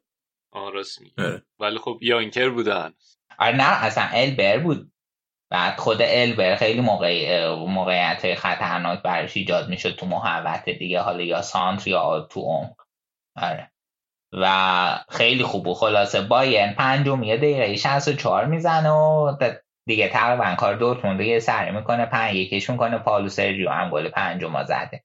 تا دیگه دقیقه 83 سالی هم میزیچ گل شیشم می‌زنه و دیگه بازی عملا تموم میشه. خیلی بازی خفن و مهمی بوده. حالا برای من من یادم اون موقع ها حالا فصل بعد اشاره می‌کنیم. خیلی بایرن لورکوزن و دورتموند شاخ بودن. خیلی بازیگاشون حتی تلویزیون خودمون نشون می‌داد. واقعا هی می‌دیدم. خیلی باحال بود. حس جالبی داشت برام.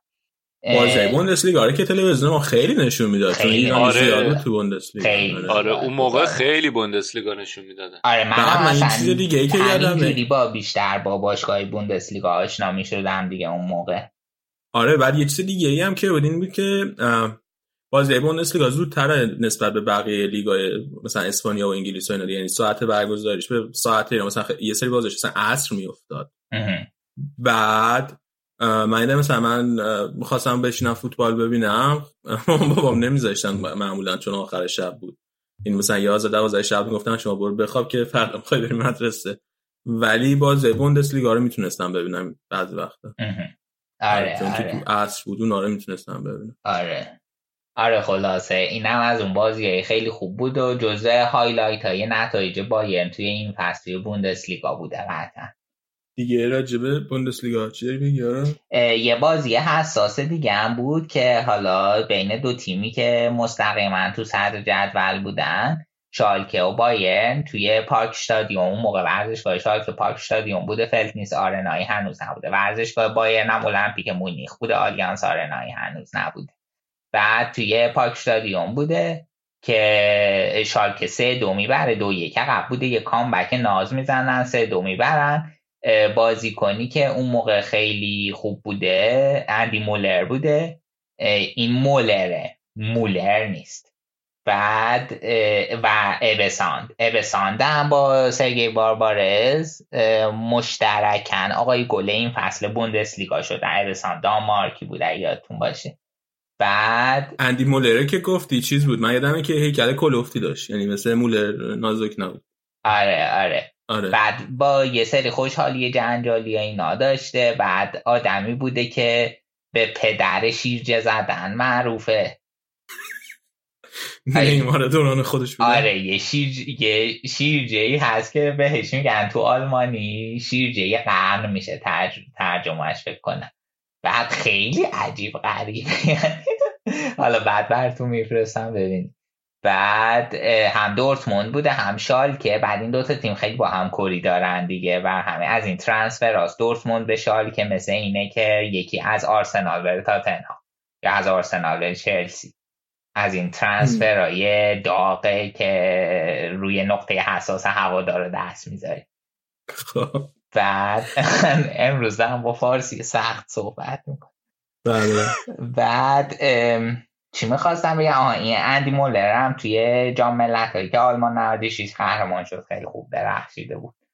آره من عکسایی هم کردن یعنی اون صحنه‌ای که ازش تو ذهنم قشنگ عکسایی که ازش دیدم تو لباس تیم ملی آلمان آره. واسه همون جام 96 آره خلاصه که این بازی شال که کام بک می‌زنه می‌بره.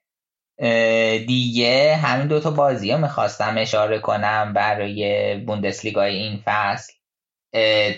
یه نکته با مزه ای که هست اینه که صدر جدول تنوعش نسبتا خوب بوده و یه بازی هرتا صد بوده لورکوزن صد بوده هفته اول فرایبورگ صد بوده دورتموند حتی یه هفته صد بوده و در نهایت بیشتر نیم فصل دوم بایرن صد بوده. به استثنای چهار هفته که شالکه در صد نه هفت هفته که شالکه در صد بوده که خب آخرش بایرن قهرمانی و به این شکل عجیب غریب می‌گیره. تو این فصل لورکوزن چهارم میشه لورکوزن خیلی مهمه. فصل دیگه که بررسی می‌کنیم. حسابی در موردش حرف خواهیم داشت. فصل اوج لورکوزن بوده به یه نوعی. و سهمیه جام یوفا را هرتا فرایبورگ می‌گیرن. جدول اینجوری بوده. بایرن شالکه دورتموند لورکوزن و هرتا فرایبورگ و خب بایرن با نه تا باخت قهرمان شده که چیزی که تو این دوره های اخیر خیلی عجیبه. اگه برا بایرن اتفاق میافتاد همه دادشون می‌رفت هوا آخه یه با 63 امتیاز فقط. آره. خب البته حقم دارن دیگه. بالاخره. گفتم الان داشتین توضیح نمی‌دید یه تنها سوپر استارتون اولیور کان بوده اون موقع. الان کلی سوپر استار داریم آره. بعد اون بازی برگشت شالکه بایرن توی المپیا استادیوم مونیخ هم بازم بایرن میبازه یعنی رفت و برگشت از شالکه خوردن. ولی خب شالکه جلوی بقیه تیم‌ها خیلی امتیاز از دست داده و در نهایت چیز میشه دیگه. خودش قهرمانی از دست میده. یه, با... یه بازی یه چهار هیچ هم تو دربی دورتموند می‌برن. دربی ها یه مادر دربی ها یکی سف سف میشه. یکیشو چهار هیچ دورتموند می‌برن که اینم جزو نتایج خیلی خوب شالکه تو این فصل بود. آقا جا داره یادآوری کنیم که اون موقع این مونیخ 18 60 هم توی بوندسلیگا بوده. آره آره حتی توی اروپا هم بوده. حالا توی چمپیونز لیگ حالا به طور خاص به این اشاره نمی کنیم ولی مونیخ 18 60 توی پلی آف به لیدز میبازه همین سال. آره آره. میره اینتر توتو. آره. آره. بعد من یادمه دیگه. من از این مونیخ 18 از خوشم میومد. چون که دقیقا همون قضیه علی دی علی دی که از بایر مونیخ رفت. اینا هم شهری بایر مونیخ بودن. هی دوست داشتم اینا حال بایر مونیخ رو بگیر اینا تیم آبی مونیخ دیگه. بایر قرمز مونیخ این آبی های مونیخ دیگه. هامبورگ هم با مهدوی کیا 13 هم شد. همون جوری که سینا توی اون قسمت قبل اشاره کرده. او بوخوم هم این فصل سقوط کرده. آره بوخوم با فرانک آینتراخت فرانکفورت با اونتر هاخینگ سقوط کرده اونتر چی؟ اونتر هاخینگ؟ هاخینگ کرده آه. اینو من اصلا یادم نیست این تیم به چیز باختن دیگه بازی آخر. به شالکه آره.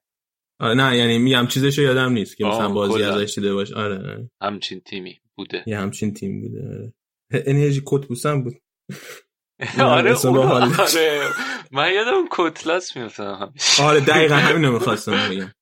این یه نکته ای داره دیگه. ببین این جزء تیمایی شرق آلمانه. بعد این تیمایی که انرژی دینامو اینا دارن بعد از سلطه شوروی این اسما رو پیدا کردن دیگه. مثل دینامو درستن دینامو کیه دینامو مسکو انرژی کتبوس. تمام اینا این اسمایی هن که به طور خاص یادآور سلطه شوروی. بر این قسمت میشه. الان که الان که الان که دارم فکر می‌کنم باسه به خاطر دقیقا هم دلیلی که گفتم که بازی عرص بوده اینا خاطر از بوندسلیگا تیماش بیشتر دارم نسبت به لالیگا. از اون قدیما. آره خوب بود دیگه. بعد یه مدت تلویزیون پیله کف رئال بارسا نشون بده. بعد دیگه هرچی بچه زاده شده طرفدار رئال بارسا. پیله نکرد دیگه. خب اونا چیز بوده بازیشون پرگل تر می‌شد تیم قوی تری بودن همونطور که یه مدتی دیگه آره. خب مثل اینه که یکی بگه پیله کرد بوندسلیگا نشون داد. خب موقع ایرانی زیاد بود تو بوندسلیگا داشت نشون بده. درست من از کیانه از کیانه باشگاه رئال باید دفاع کنم. خب موافقی که تمام شد دیگه بوندسلیگا. آره تمام آقا ایول. بریم یه استراحت بکنیم یکی دوتا آهنگ گوش بدیم برگردیم با بخش لالیگا راجع به تیم‌های لالیگا حرف می‌زنیم. این فصل لالیگا از فصل خیلی جنجالیشه فصلی که فیگو اومده راه بریم برمیگردیم.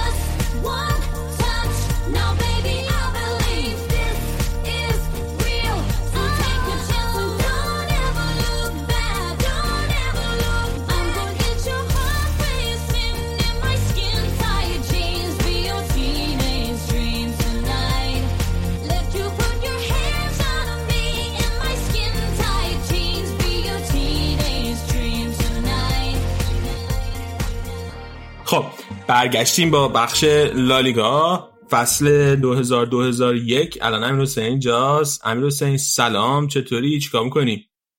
سلام علی. به تو همه شنونده ها بد نیستم. همچنان در ادامه قرنطینه و حالا از یه قرنطینه اومدم به یه قرنطینه دیگه تو بستون اون دفعه هم گفتی قرنطینه ای بعد من بهت گفتم که قربونت برم تو که همش داری جا به جا میشی. الانم دوباره بهت میگم تو که همش داری جا به جا میشی از نظر لغتی با قرنطینه خیلی آشنا نیست آره. نه نه. ببین ما توی قرنطینه بودیم بعد من دیدم خونه و دیجا دیگه قرنطینن. تو ماشین نشستم همون اومدم بستون. بعد اینجا پیاده شدم. آره. اگر تو داشتی اینجا. الان اگر تو داشتی خانواده گرفتن اگر خانواده داشتن تو گرفت امیر حسین فکر می‌کنه قرنطینه بار الکتریکیه. احتمالا. ولی خب خانواده دیگه دیگه چیکار کنیم؟ آره. ولی اینجا الان لاکداون شده علی. آره دیگه اینجا هم همون لاکداون رو یعنی همین که نمیشه از خونه بیرون رفت آره دیگه. از خونه به غیر از موارد ضروری و فکر کنم خرید و اینا دیگه نمیشه آره رفت. آره. بیرون. دیگه موندیم دیگه. امیدوارم که اینو این یکی کلمه رو خدای با معنیش آشنا باشه اینو دیگه احتمالاً جریمه می‌کنن نه اینو رعایت اینو دیگه رعایت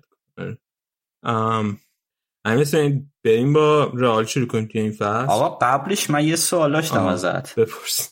داشتم الان قسمتی که با آراد رفتین رو گوش می‌کردم و خب. اینکه حالا شهروندی کجا باشیم به خصوص.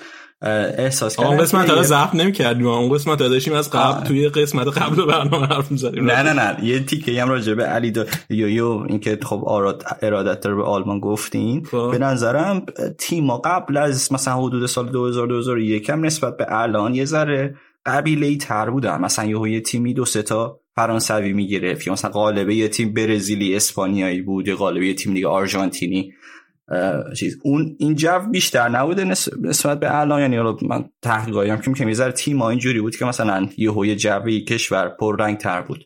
الان که دیگه خب همه تیم ها حتی تیم های درجه دو تیم خیلی از لیگ های اروپا هم مثلا خیلی میکسن دیگه بازیکن فرانسوی و برزیلی و آرژانتینی اینا. همیشه با هم داره. نظرت راجع به این چیه؟ نمی‌دونم یعنی. اینو. حس کردی؟ حالا رئال خیلی اینترنشنال تر بوده ولی بقیه تیم ها احساس کنم یه ذره قبیله تر بوده که خب اتفاق خوبیه دیگه الان. فکر کنم تا یه حدی درست میگی دیگه. مثلا بارسا همیشه هلندیا کنترات برمی داشتن زیاد اینجوری بوده خیلی ولی نمیشه فکر کنم کلیتش داد. آره ببین من چیز تر بودن دیگه. اصلا اون قبل اون قانه باز من که همه اصلا مال تقریبا هم کشور خودشون بودن. یعنی مثلا رئال همشون تقریبا اسپانیایی بودن اینجوری. بعد اون قانه باز من فکر کنم سال 95 چیز میشه تایید میشه یعنی به سرانجام می‌رسه اجرایی میشه. بعد از اون دیگه شروع می‌کنه آروم آروم بین المللی شدن دیگه. ولی اینکه حالا همه تیم‌ها مثلا هر تیم مثلا می‌رفته از یک کشور بیشتر تمرکز می‌کرده بازیکن گرفتن نمی‌دونم واقعا. من یادم حتی فیفا منیجر هم مثلا سالهای 2005 6 ما بازی می‌کردیم. جو مثلا رخکن تیم ها رو با این چیز می‌کرد که از چه کشوری اومدن. مثلا اگه یه, یه تعداد یک کشور زیاد باشه امتیاز بهتری می‌داد تو اون سالا. الان یه ذره فکر کنم همه راحت تر شدن دیگه مثلا. چون فاصله ها یه ذره از ذره این چی میگن رفته اومده راحت تر شده. شاید دیگه اون جو چیز نیست. آره نمی‌دونم. اگه فیفا منیجر هم میگه این کارو می‌کرده که خب پس آره. شاید واقعا یه چیزی بوده که در جریان بود. بریم سراغ رئال. موافقی؟ سوال تموم شد. بریم بریم. با جواب ندادن من سوال.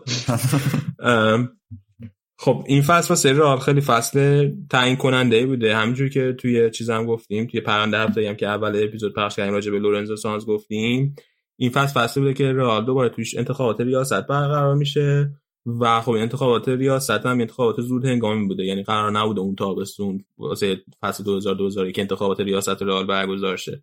اما لورنزو سانز بعد دو تا قهرمانی اروپایی که توی سه سال آورده فکر کرده که شانس خیلی خوبی داره که انتخاب شه و کسی نمی‌تونه جلوش وایسه. واسه همین اعلام انتخابات ریاست می‌کنه و اتفاقی که میفته اینه که یک چهره جوان به اسم فلورنتینو پرز میاد جلو و میگه که من می‌خوام رئیس رئال بشم. و قولی به هوادارهای رئال میده که چش همه هوادارهای رئال می‌گیره و اصلا کلا لورنزو سانز و اون قهرمانی اروپایی اینا رو همه رو فراموش می‌کنن. و اون قولم چیزی نبوده مگر اووردن فیگو یکی از کاپیتانهای بارسا به سانتیاگو برنابئو. و قول میده که فیگو رو بیاره رئال و همینطور قول که اگر موفق نشد که فیگو رو به رئال بیاره هزینه عضویت توی باشگاه و واسه کل اون سال واسه کل فصل 2000-2001 و واسه کل اعضای باشگاه رئال که حدود 90 هزار نفر بودن خودش از جیب خودش پرداخت می‌کنه. و خب این قول بوده که حسابی اون اعضای رای دهنده باشگاه تاثیر می‌ذاره و باعث میشه که فلورنتینو پرز بشه رئیس باشگاه رئال. موضوع دیگه هم که ازش استفاده می‌کنه مشکلات مالی بوده که لورنزو سانز ایجاد کرده بوده توی دوره ریاستش و یه سری از بدهیایی که باشگاه رئال داشته رو قایم کرده بوده از مراجع مربوطه مرجع بالدستی و اگر اینا لو می‌رفته توی موقع مقرر خودش اون وقت رئال ممکن بوده جریمه بشه ممکن بوده حتی مالکیت باشگاه از دست هوادارهای رئال در بیاد. چون می‌دونیم رئال و بارسا و اوساسونا این سه تا تنها باشگاهایی تو کل اسپانیا که مالکیتش متعلق به هوادارهای باشگاه و هیچ مالکیت خصوصی ندارن اصلا. و پرز روی این دوتا موضوع یکی آوردن فیگو و یکی مشکل مالی که سانز ایجاد کرده بوده. مانوف میده و در نهایت توی تابستون 2000 برنده انتخابات میشه.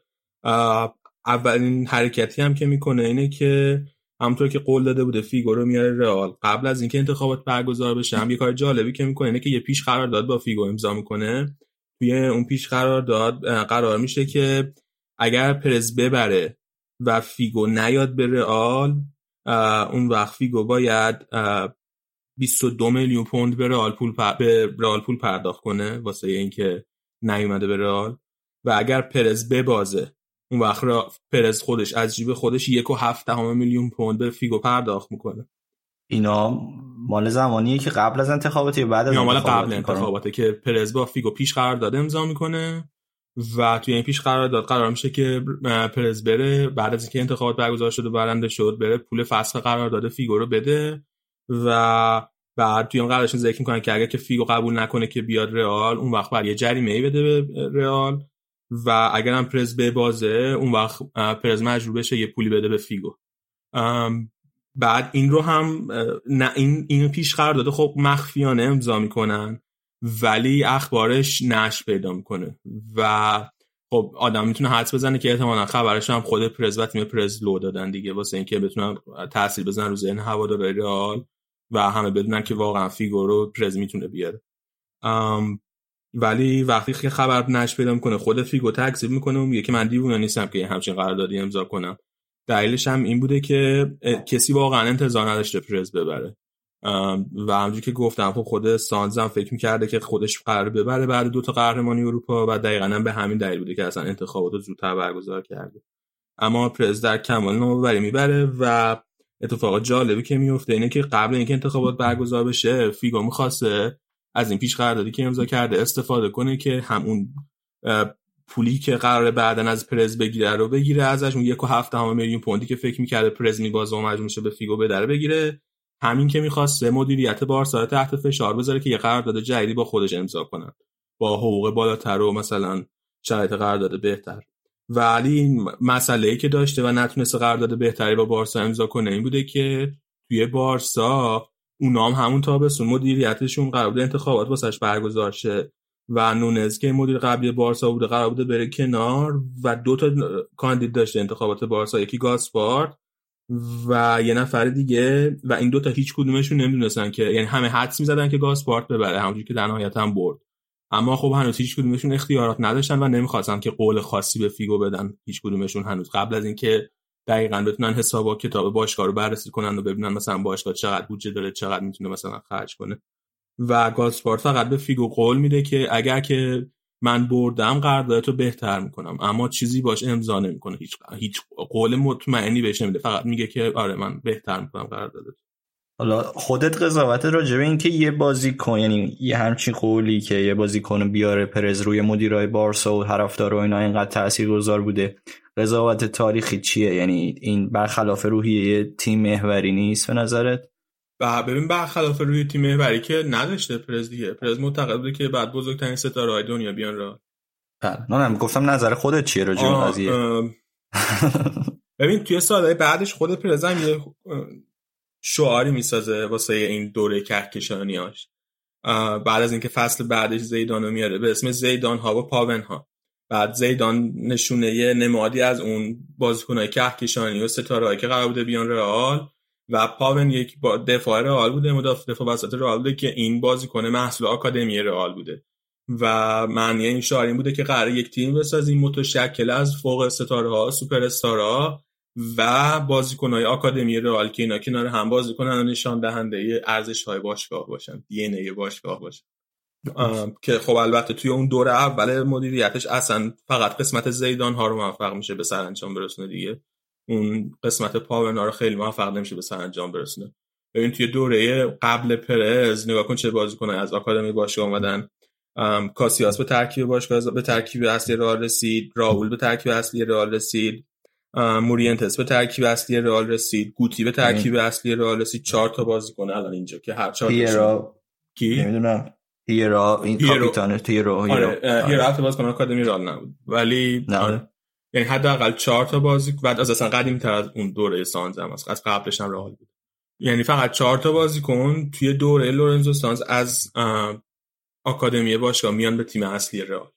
ولی خب توی دوره اول پرز واقعا اتفاق نمیفته دیگه. هیچ بازی کنی و آره دیگه هیچ بازیکنی از آکادمی موفق نمیشه به 11 تای اصلی رئال برسه حالا کار دیگه ای که پرز می‌کنه بعد از اینکه موفق میشه فیگو رو بیاره به رئال اینه که زمین تمرینی باشگاه رو به 480 میلیون یورو میفروشه و با این پول پول فیگو رو میده. پول فصل بعد می‌ذاره کنار واسه خ... کنار می‌ذاره واسه خریدن زیدان و اینکه با یه قسمتی از پولم یه زمین تمرینی جدید یه مجموعه تمرینی جدید می‌سازه که الان رئال توی همون زمین تمرین تو همون مجموعه هم کار تمرینش انجام میده. و کمپ رئال اونجاست به اسم والدبباس و یه مقداری از قرضای رئال میده. یه منبع پولی دیگه ای هم که داشته فروختن یه تعداد از بازیکن‌های رئال بوده. مثلا توی همون تابستون ردوندو رو میفروشه که یکی از محبوب ترین بازیکن‌های ترکیب رئال بوده ردوندو کاپیتان سوم باشگاه بوده. بعد مانولو سانچز و هیرو کاپیتان سوم باشگاه بوده و خیلی محبوب بوده. بعد از اینم که میفروشتش توی مادرید چیز میشه. تظاهرات می‌کنن هوادارهای رئال ضد این تصمیم. ولی خب پرز میفروشتش و آنل کارم میده بره یعنی آنل کارم بعد یه فصل دوباره میفروشه اجازه میده بره فکر کنم یه پای سن یا آرسنال الان یادم نیست. که آره البته بعد از آنل تو پیرن رئال خاطرات خیلی خوبی داشته باشه. بعد و یکی دیگه از بازیکنان که تو همون تابستون میاره علاوه بر فیگو ماکلله رو هم پرز به ترکیب رئال اضافه می‌کنه. که جالب بود. من خودم یادم نبود که ماکلله دوران پرز اضافه شد. از سلتا ویگو آره. و کار بعدی که پرز می‌کنه تو اون تابستون بوده که دی استفانو رو به عنوان مدیر افتخاری باشگاه رئال انتخاب می‌کنه. که اینم خب خیلی موضوعی که هوادار رئال خیلی خوششون میاد. مثل مثلا مثل کاری بود که لاپورتا کرد بعد کرویف رو به عنوان مدیر افتخاری باشگاه بارسا انتخاب کرد. اونم خیلی هوادار رئال خوششون اومده بود. هوادار بارسا خوششون اومده بود. توی اون فصل را توی کوپا دل ری توی هر مرحله ای که 64 تا تیم یعنی فکر کنم میشه یک سی و دوم نهایی جلوی یه تیم به اسم تولیدو هست میشه دو یک میبازه تک بازی و توی زمین تولیدو و توی لیگ قهرمان میشه توی لالیگا قهرمان میشه با دل که توی چمپیونز لیگ هم که حالا بعدا به حرف می‌زنیم توی نیمه نهایی جلوی بایرن هست میشه. فکر کنم که بریم سراغ بارسا امیر حسین آره اون فصل فکر کنم رئال از اوایل فصل هم مثلا خیلی سرد نشین بوده و همینجور ادامه دار بوده. برعکس بارسا که اوضاعش خیلی خوب نبوده. آره. بارسا خب قبل از این سال 2000 2001 حالا ما نباید خیلی قبل تر از اینم بریم ولی یه دور طلایی با کرایوف داشت که از سال 88 تا 96 که تو اون دوره 4 تا لالیگا برد و سوپر کاپو اسپانیا و اروپا. بعد بابی رابسون مربی شده یک سال بعد فنخال تا سال 2000 که اون دوره هم دو سه سال دو تا لالیگا و یه کوپا ری برد. ولی خب سال 2000 خیلی خوب شروع نشد واسه بارسا دیگه. سرا فرر مربی بارسا بود که تا, تا فکر کنم اپریل میشه یک ماه قبل از پایان فصل عوض شد و کارلوس رکساچ. جاشو گرفت.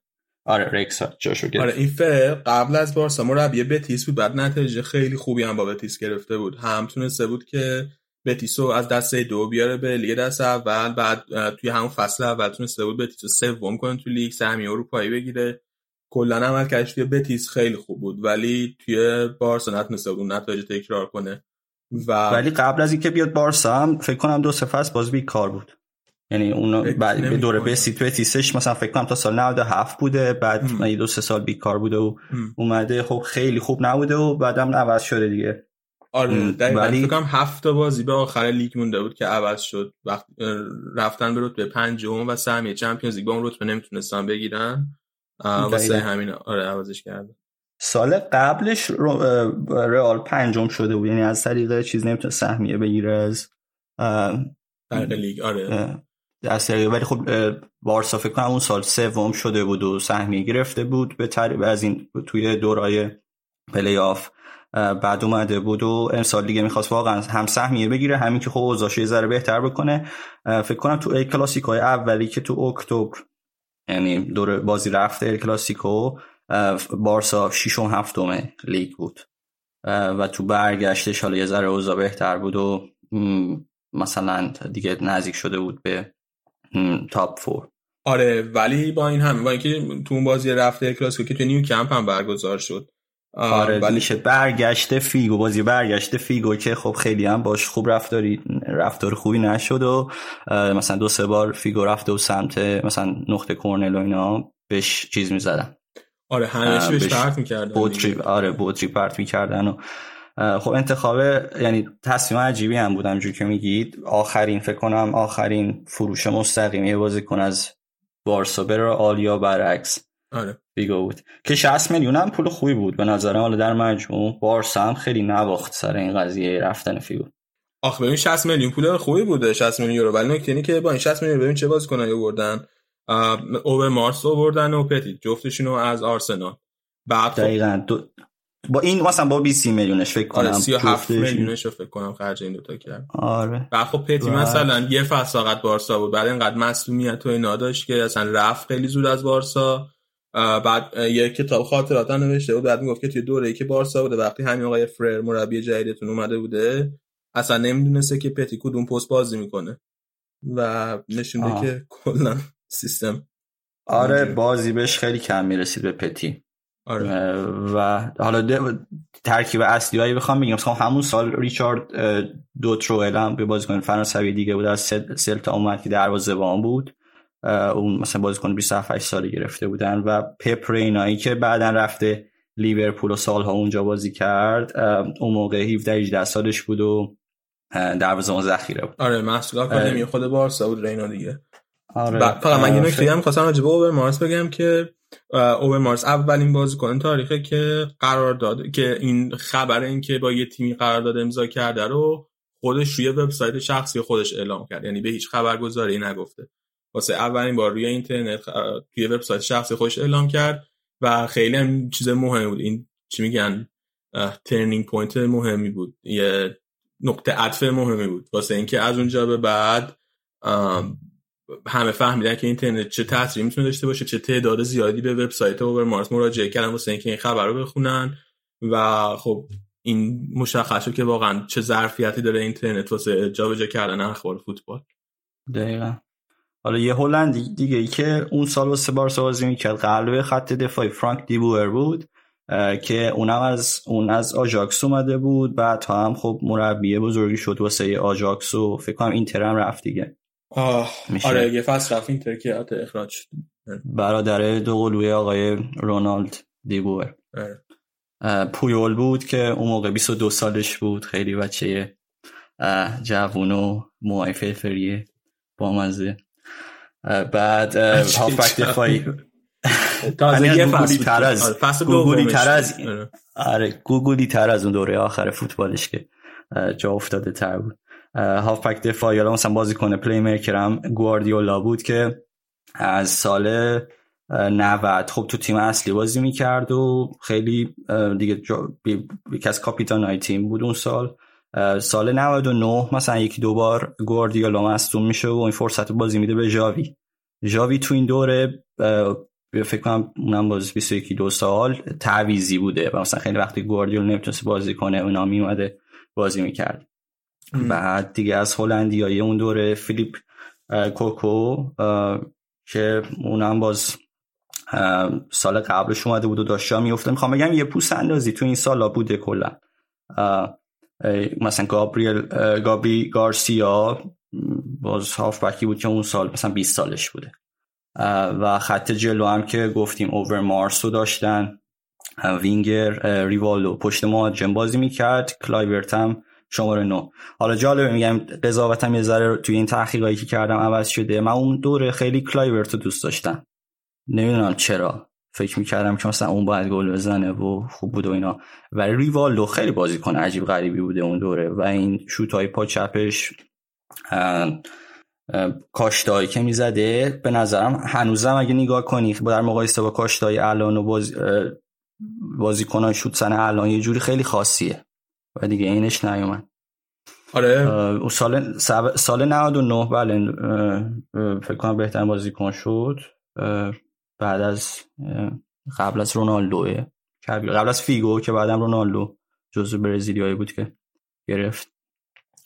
بعد دیگه خب یه دو سه تا بازی خب اون دوره خاطر انگیز این بازیه به غیر از کلاسیکو بازی والنسیا بود آخر فصل که بارسا باید حتما یه برد می‌گرفت از والنسیا. موقع والنسیا چهارم بود بارسا پنجم.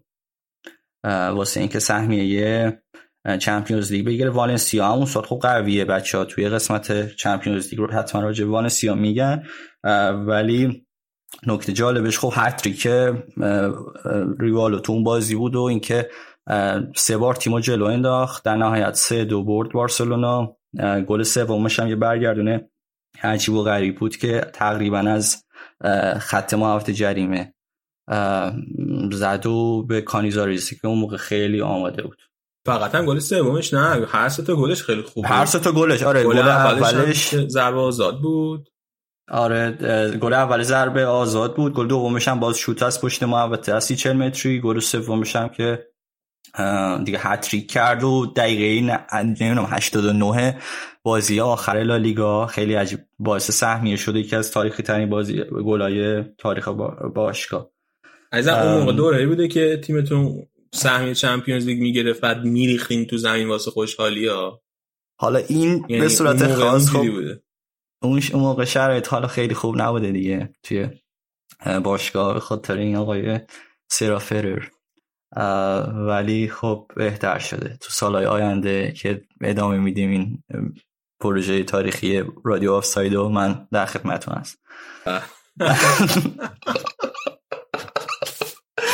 بعد دیگه چی بگیم راجع بارسا همین فکر کنم اون جالب بود. خب برگشت فیگو که گفتی به کمپ نو بازی رفت و بارسا دو هیچ برد و خیلی اون یکی از گلا رو آن لوئیس انریکه رو ما راجع بهش حرف نزنیم که اونم یکی از هافبک های اون دوره بود که خیلی گلم زد. فکر کنم بعد از ریوالو اون فصل بیشتر از همه واسه بارسا. بعد از ریوالو کلایورت فکر کنم اون فصل بیشتر از همه گل زده بود. اونجا یکی از گلای بازی رفت و آره. بازی برگشت فیگورو. لوئیس انریکه زد و اون بازی رفت دیگه. بازی بر رفت نیو کمپ انریکه. گل اولش زد. آره, آره میگم بازی برگشته فیگو به نیوکمپ در آره. بعد بازی برگشتم که دو دو شد فکر کنم اون جام دو تا گل راول زد و که هر دو تا گلم ریوالو پاسخ داد اون فصل رقابت ریوالو و راول و سه آقای گلی بود که در نهایت راول آقای گل شد و 24 تا گل ریوالو 23 تا. آره. گل نلی کردم. اگه ببین ببین هد زد دیگه توی بازی رفته. ال کلاسیکو اون سال. آره. سانترش هم جاوی می‌کنه. سانترش هم استاد جاوی فکر کنم نه اون بازی فیکس بود اگه اشتباه نکنم. بازی که با والنسیا کردن مثلا جاوی تعویضی اومد تو مثلا پتی تعویضی اومد تو. یه سری از این بازیکنا خب نیمکت نیمکت خوبی داشت اون سال بارسلونا. لایه ما نمی‌دونیم نیمکت خوبی داشته یا نه چون بازی بازیکنا بعدا خوب شدن. حالا نمی‌دونیم که اون سال چقدر خوب بودن و چقدر آماده بودن. ولی کلا از نظر بازیکن خوب بوده ولی یه پوست اندازی کرده حالا سالهای بعدش بهتر شده دیگه. بریم. امروز یه ذره راجع به دیپورتیو لاکرونیا حرف بزنیم. بعدش این قسمت لالیگا رو ببندیم. لاکرونیا اون موقع بهترین دوران فوتبال کل تاریخ باشگاه دیپورتیو لاکرونیا بوده. لاکرونیا تا قبل فصل 92 93 تیم خیلی معمولی بوده که همیشه بین دسته دو سه و دسته اول در رفت آمد بوده. ولی شروع دوره درخشانشون همون فصل 92 93 بوده که با ببتو سوم میشن توی لالیگا و واسه اولین بار توی تاریخشون سهمیه اروپایی می‌گیرن و میرن لیگ اروپا. فصل بعد اون فصل 92 93 فصل 93 94 هم دوم میشن اما دومیشون توی شرایط خیلی ظالمانه به دست میاد چون که با بارسا هم امتیاز بودن به خاطر بازی رو در دوم میشن و علاوه بر اون توی بازی آخرشون جلوی والنسیا سف سف مساوی می‌کنن و بعدش معلوم میشه که بارسا یا به بازیکن والنسیا قول داده بودن که اگر که امتیاز بگیرن از لاکرونیا بهشون پاداش میدن که حتی مشکل نداره ولی خب عجیبه دیگه یه ذره. نه تلاششون رو بکنن یعنی آره. بهشون پول یعنی پاداش میدن که fair play ها انجام بدن. آره. و خب لاکرونیا هم یه دونه پنالتی هم حتی تو جریان بازی با والنسیا از دست میده و در نهایت دوم میشن توی لیگ. این وضعیتش ادامه پیدا می‌کنه. بعض وقت دوم دوم سوم یه بار دیگه هم دوم میشن فکر کنم فصل بعد اونم دوباره دوم میشن و دوباره توی فصل 96 97 نتیجه خیلی خوب می‌گیرن. سوم لیگ میشن. این دفعه با ریوالدو. لاکرونیا اولین باشگاه اروپایی ریوالدو بوده که یک فصل یعنی همون فصل 96 97 میره لاکرونیا بازی می‌کنه. و بعد از اونجا منتقل میشه به بارسا و توی همون یه فصل یعنی انقدر درخشان ظاهر میشه توی لاکرونیا و با همون یه ریوال همون فصل 96 97 سوم میشن توی لیگ.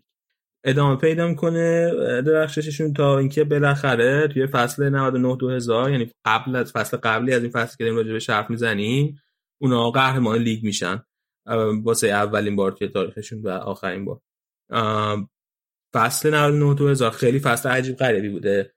مثلا ببین بهترین گل زنای لیگ تو فصل یکی حاصل بنک از اتلتیکو مادرید یکی سالوا بوده از رسینگ سانتاندر و یکی تاس ها از مالاگا. و این سه تا این سه تا تیم هیچ کدومشون حتی جزو نه تا تیم بالای جدول هم نبودن. از اون طرف مثلا فصلی که توش اتلتیکو مادرید سقوط می‌کنه به دسته دو واسه اولین بار همونجوری که گفتی بعد 22 سال رئال توی چهار تا نهایی لیگ قرار نمی‌گیره و فقط شانس میاره که با قهرمانی توی Champions League که می‌تونه سهمیه Champions League بگیره و به جاش زاراگوسا که چهارم لیگ شده بود سهمیه‌اشو مجبور میشه بده به رئال. از اونور مثلا تیمایی مثل آلاوس و وایادولید که اینا بهترین خط حمله های ببخشید جزو سه تا خط حمله خیلی بد لیگ بودن اینا جزو هشت تیم نهایی میشن در نهایت. و خود لاکرونیان توی این فصل عجیب غریب 11 بار میبازه و توی 19 تا بازی با خارج از خونه که تو کل فصل بازی می‌کنه فقط 5 تا بازی می‌بره. اما با این همه قهرمان میشه بعد قهرمانیشون هم توی تابستون 2000 یه ستاره میارن که کسایی که اون دور فوتبال دنبال می‌کردن حتما اسمش یادش نفوت لالیگا رو دنبال می‌کردن. والرونو میارن از اتلتیکو مادرید که خیلی بازیکن چیزی بود چشم نوازی بود. با ناز بازی می‌کرد قول من. و خوش رو بود؟ نه نه یعنی از نظر بازی خیلی چیز بود تکنیکی بود. و, و خب اینا اتلتیکو هم دلیل اینکه میارن اینه که خب اتلتیکو مادرید رفته بوده. آره دیگه هم گفتم اتلتیکو دسته دو. آره پس 92 زمین دسته دو. و اینا ادامه میدن تا فصل 2003 2004 هم اینا همینجور همچنان جز سه تا چهار تا تیم برتر لالیگا هم به چمپیونز لیگ میرن. اما تیر خلاص رو به دیپورتیو لاکرونیا پورتو مورینیو می‌زنه که با یه دونه گل توی دو تا بازی رفته برگشت از یکیش در مجموع اینا رو حذف می‌کنه توی Champions League و اینا از اون موقع بعد دیگه نمی‌تونن بلندشن و به اون شرایطی که داشتن ادامه بدن. مربیشون هم خیلی شاکی بوده بعد بازی با مورینیو و بعد بازی با پورتو مورینیو و میگه که اینا اصلا خیلی بازی دفاعی کردن اصلا بازی رو کشتن اجازه ندادن بازی که می‌خوایم بکنیم. کلا خوزه از همون موقع تو کار آره با دیپورتیوو هم بازی می‌کرده. خودش هم پورتو بوده دیگه. آره خودش هم پورتو ولی خب بعد چند سال بعد قهرمان شد نه؟ نه همون فصلی که قهرمان میشه با پورتو همون فصل. بعد رئال توی رئالی که قهرمان شده توی این فصل 2001 بازی رفت و سه هیچ می‌بره. توی برنابو سه هیچ از دپورتیو لاکرونیا می‌بره. بازی برگشتشون هم دو دو مساوی می‌کنن همین دیگه. این تیم لاکرونیا که خیلی خاطر ساز بود خیلی یکی از جالب‌ترین بازی Champions League شون هم که فکر کنم فصل بعد این فصلی که راجبش حرف می‌زنیم. یا شاید نمی‌دونم توی همون دور اصلا با چه تیمیه؟ با ای‌سی میلانه که بازی رفت و میبازن. با تفاضل گل خیلی زیاد. بکنم چهار یک میبازن اما بعد بازی برگشت سه هیچ می‌برن و صعود می‌کنن. ولی جالبه دو هزاری که اینا قهرمان یعنی نکته جالبش اینه که دو هزاری اینا با 69 امتیاز قهرمان شدن. همجوری گفتی خب خیلی اوضاعشون خوب یعنی نسبت به قهرمان خوب نبوده ولی بعد سال بعد که رئال قهرمان میشه 80 امتیاز داشت. آره. فکر کنم که راجع به لالیگا حرف زدیم به اندازه کافی. اگه حرف دیگه نداری همطور که گفتی راول هم آقای گل این بازی ها شد. این فصل شد 24 تا گل. من داشتم قسمت انگلیس رو گوش می‌دادم. نوید اشاره کرد که مایکل اوون تو کل بازی ها 24 تا گل زد و بعد در نهایت خاطر اون 24 تا گل زد که که زد تو به طلا برد. اما راول فقط توی لالیگا 24 تا گل زد. یعنی فقط توی یه رقابت. حالا واسه اپیزود بعد راجع به توپ طلای اوون هم آره. بعد ریوالدو هم خب 23 تا طولا لیگا زده. بعد فکر کنم با یه اختلاف با اینکه بارسا حالا راجعش می هست میشه توی مرحله گروهی Champions League ولی یه گل کمتر از آقای گل Champions League داشت اون فکر کنم از بایرن بود. ببین مثلا 7 6 تا گل زده بود توی Champions League. آره. اونجا. آره. حالا بریم یه صحبت بکنیم. برمیگردیم به بخش بعدی. فقط راجع به والنسیا حرف نداریم که توی اون قسمت Champions League راجع به والنسیا هم حرف می‌زنیم. یا آهنگ گوش بدیم دوباره برمیگردیم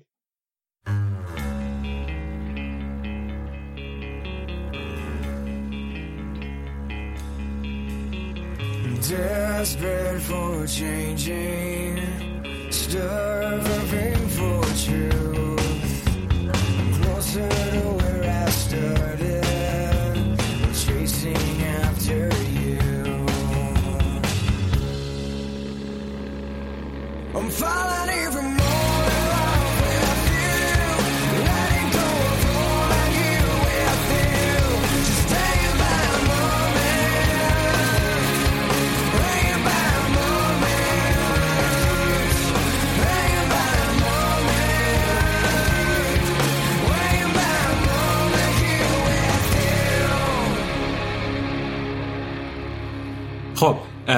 سلام دوباره. برگشتیم با قسمت Champions League این برنامه. می‌خوایم که تقریبا راجع به چهار تا تیمی که رفتن نیمه نهایی اون سال صحبت کنیم. اول شروع می‌کنیم با لیدز یونایتد نماینده انگلیس که به نیمه نهایی رسید و جلوی والنسیا بازی کرد. مرتضی این کمپین لیدز یونایتد توی Champions League اون فصل چجوری بود؟ ببین خیلی کلا یه پروژه‌ای بود پروژه لیدز که اتفاقا با همین Champions League هم تقریبا تموم شد.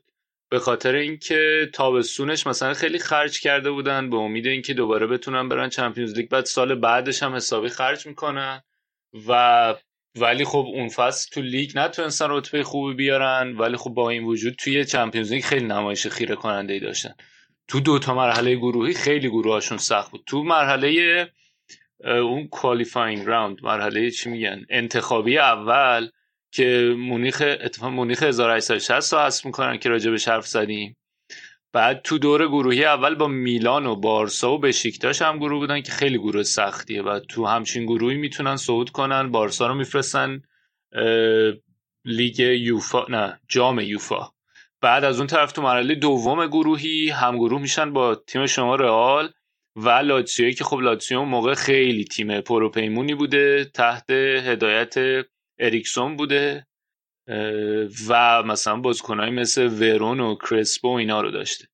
بعد با همه این وجود می‌تونن از اون مرحله هم بیان بالا. و یه تیم بوده که خیلی ترکیب بوده از بازیکنهای جوون و بازیکنهای با تجربه و لیدز اه، اون مربیشون دیوید اولیری یه نمایه دراز مدتی داشته برای تیم که بتونه یه بازی خیلی جذاب و بازی روونی رو تو زمین نشون بدن که بتونن خیره کننده باشن تو انگلیس بتونن هوادار جذب کنن. خیلی رویایی نگاه می‌کرده به لیدز و برای آینده لیدز خیلی فکر و خیال داشته. ولی خب متاسفانه بعد از این فصل دیگه کم کم شروع می‌کنن به افول کردن. و مثلا اون تابستون تو خریدشون ریو فردیناند رو می‌خرن که گرون قیمت ترین دفاع انگلیسی میشه اون موقع.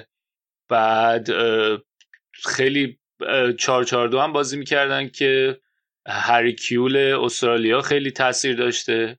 ولی خب نمی‌تونن از پس والنسیا بر بیان که خب والنسیا هم در نهایت می‌رسه به فینال. یعنی خب نیمه نهایی میبازنش دیگه.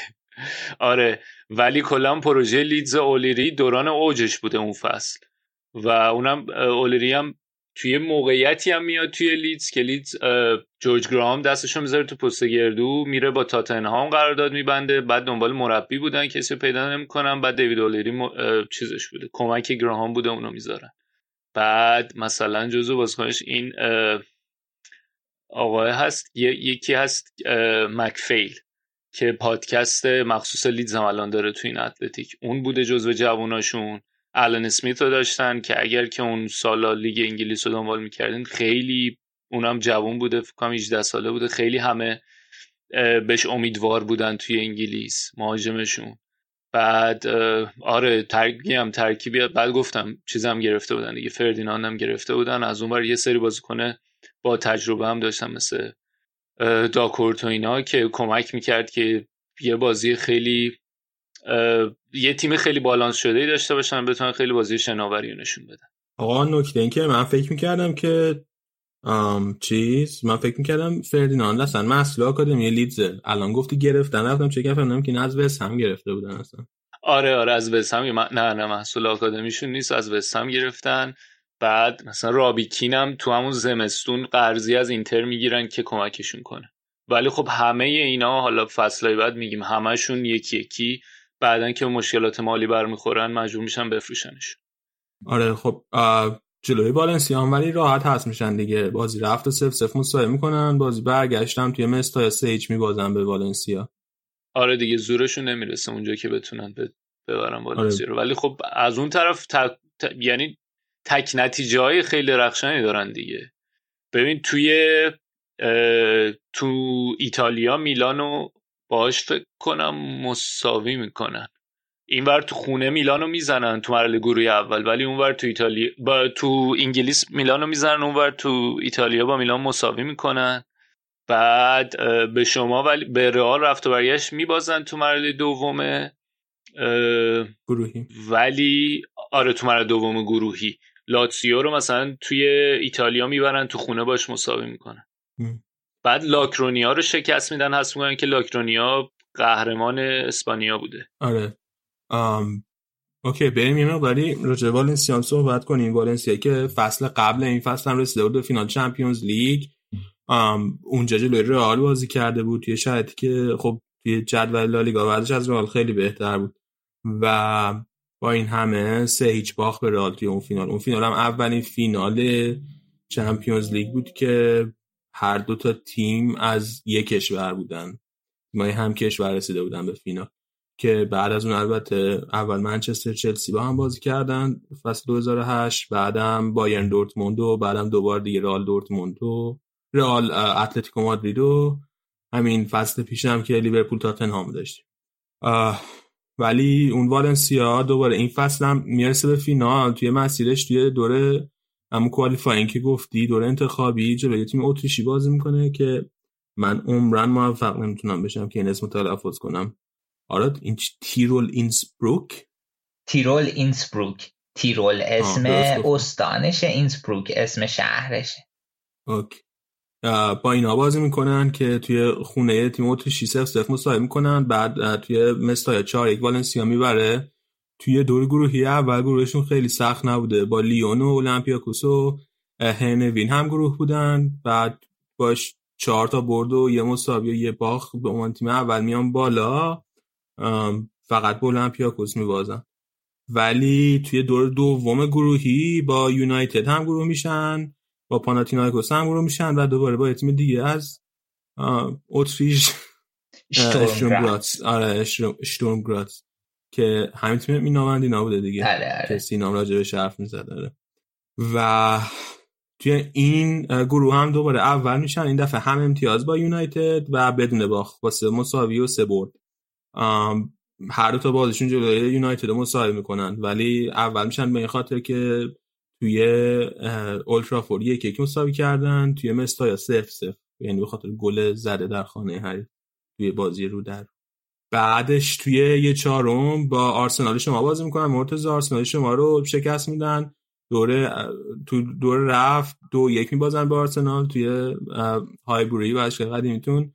بعد یک هیچ ولی تو بازی برگشت میبازین و در مجموع به خاطر گل زده تو خونه حریف میرن بالا. کلا این گل زده تو خونه حریف برای آرسنال خوب نبوده هیچ دیگه. بعدم توی نیمه نهایی همونجوری که گفتی لیدز شکست میدن سه هیچ در مجموع می‌رسن به فینال جلوی بایرن. جالبش اینه که کلا تیم‌های انگلیسی ها سر بردن اومدن بالا دیگه. اول یونایتد و بعدم والن... بعدم آرسنال و بعدم لیدز. آره ولی یونایتد رو حذف نکردن دیگه. آره دیگه آره آره. خب بالاتر وایسادن دیگه. حالا واسه زیبایی من پس گفتم. بحث زیبا شناختی بود. ولی جام رو در نهایت تیم آلمانی برد. آره تیم آلمانی بایر مونیخ که دو فصل قبلش خیلی دراماتیک باختین. آره ولی این فصل اومدین. واقعا. ولی این فصل اومدین. این هم خودش دراماتیک بردین دیگه در مجموع. آره. بازی پر پنالتی. خیلی بازی دراماتیکی بود. حالا بذار بایرن یه باره. از اول شروع کنم. بایرن توی گروهی اول با پاریس و روزنبورگ هلسینبوری هم گروه بود. هلسینبوری همون تیمیه که در مونیخ 18 60 حذف کرد ببخشید اینتر میلانا حذف کرده بود توی انتخابی. بعد در نهایت بایرن اول میشه تو این گروه. و میره مرحله بعد. یکی از نکات جذاب اون موقع ها همین دو مرحله چمپیونز لیگ گروهی بود که دو مرحله واقعا مرحله دومش جذاب می‌شد. تو این مرحله بایرن و لیونا آرسنال و اسپارتاک مسکو بودن که من اشتباهی موقع گفتم زسکا نمی‌دونم تو ضبط بودیم یا نه. اگه تو ضبط بودیم اصلاح می‌کنم که باین به اسپارتاک میبازه ولی آرسنال می‌بره و یه مساوی هم دو دو تو هایبری می‌کنن. در مجموع با یه باخت میره بالا. و نقطه اوج کار به نظر من تو مرحله حسبی بوده که خیلی خوب بودن و قرعشون هم نسبتا سخت بوده. با یونایتد می‌خورن و بعدم رئال. و هر چهار تا بازی و دو تا رفت و برگشت می‌برن. دو تا سه یک در مجموع و می‌رسن فینال که واقعا هم یه جوری حالا انتقام 99 از منچستر می‌گیرن هم یه بازی خیلی خوب جلوی رئال رای میدن و فینالیست میشه. نه و انتقام فصل پیشم از رئال می‌گیرن دیگه چون فصل پیشم آره رئال تو همون نیمه نهایی هستشون آره دقیقا. آره. بعد فینال آره یه بازی پر پنالتی بود سه تا پنالتی در جریان بازی داشت که یکیشو فکر کنم شول خراب کرد. و باعث شد بازی تو وقت اضافه. یک یک. چه کلا نمی‌دونم چه اصراری تو فینال و پنالتی خراب کنیم. فینال آلیانس آرنا هم آقای روبن. ای بابا آره بعد جلو چلسی؟ آره. ببین همه تیم فینال باز نیستن دوست عزیز. آره دیگه بعضی فینال برن. بله. بعد خلاصه آره بازی عجیب غریبی بود دیگه. یه حتی یکی دوتا پنالتی دیگه هم داور می‌تونست بگیره به نظرم که نگرفت. یکی برا والنسیا یکی برا بایرن. و در مجموع بازی یک یک شد رفت پنالتی ها و کان با سه تا پنالتی save باعث شد بازی در مجموع پنج چهار به نفع والنسیا باشه. بو پنالتی save ایی که فوق العاده بود و کان که بعدش صحنه که کان بعدش کانیزارس داشت دلداری داد فوق العاده بود واقعا جزو صحنه قشنگی جام بود. آره دقیقا. و خب اون پروژه والنسیا تموم شد با اون باخت توی فینال. هکتور کوپر از والنسیا جدا شد مندیه تا اون فصل اون تابستون جدا شد از والنسیا. رفت لاتسیو و رافا بنیتز اومد که توی چمپیونز لیگ نتونست اون موفقیت های هکتور کوپر ادامه بده اما توی لالیگا تونست قهرمان لالیگا بشه با والنسیا که خب خیلی به هوادارهای والنسیا چسبیده بود. حتی تا الان هم هر وقت میره والنسیا به عنوان مربی تیم حریف همیشه تشویق می‌کنن به انتسو خیلی. یکم راجبه فصل رئال حرف بزنیم توی Champions League. رئال اون فصل همونطور که گفتیم فصل قبلش توی لالیگا پنجم شده بود سهمیه Champions League نتونسته بود از طریق لیگ بگیره. اما به خاطر قهرمانی که آورده بود سهمیه مستقیم گرفته بود و تو دور گروهی با اسپارتاک مسکو، لورکوزن و اسپورتینگ لیسبون هم گروه شده بود. بازی با لورکوزنشون خب فصل قبل اون فینال خیلی خفن جلوی لورکوزن بود با گلی که زیدان زد که خب بازی توی برنابئو رو 5 3 بردن. و بازی توی ورزشگاه لورکوزن اسمش BayArena آره توی BayArena سه دو باختن و در نهایت رئال توی این گروه اول شد با چهار تا برد و یه مساویه یه باخت. توی دور گروهی دوم رئال با لیدز هم گروه شده بود همونجور که مرتضی گفت و اندرلشت و لاتزیو. توی این گروه هم اول شد رئال با چهار تا برد و یه مساوی یه باخت 13 امتیاز. بازی جلوی لاتزیوش بازی خیلی قشنگی بوده هر تا بازی. اگه که در آینده خواستین ببینین باحال بعد جلو گالتا سرای بازی کرد تو دوره چهارم که تونست پنج سه ببره تا رسید جلوی بایر مونیخ. و جلوی بایر مونیخ رفت و برگشت. همونجوری که گفتی یه یکیش یه دونه دو یک باخت و حذف شد رئال. دو تا گل این که از پشت محوت خورد. آره. و چیز هم شد دیگه. واسه فصل بعد نیم کرد نشین شد یه مدتی کاسی تا فینالی که رسید به یعنی یه یه یه افته یه ساله تقریبا اون وسطش یعنی کرد نشین سزار شد. تا توی فینال که سزار فصل بعد لورکوزن مصدوم شد و کاسیاس دوباره اومد بود اون سال حالا با خیلی خوب میباخت دیگه. اون حتی همون فصل پیشش هم که توی نیمه نهایی برده بود بایرن حذف کرده بود توی دوره گروهیش دوتا بازی چهار تا گل هر بازی خورده بود یعنی 8 گل آره آره. خیلی اون بازی خاطر انگیزی بود. آره. حرفی نداری آره راجع به این بازی فینالی که داشتین با والنسیا؟ نه دیگه گفتنی رو گفتم ولی اون چیزایی که یادم بود خاطرات با حالش و پنالتی ها رو خیلی خوب یادم قشنگ جلوی چشمه. آره. پنالتی های آخر بازی الان یادم اومد که توی بازی هم همش پنالتی بود.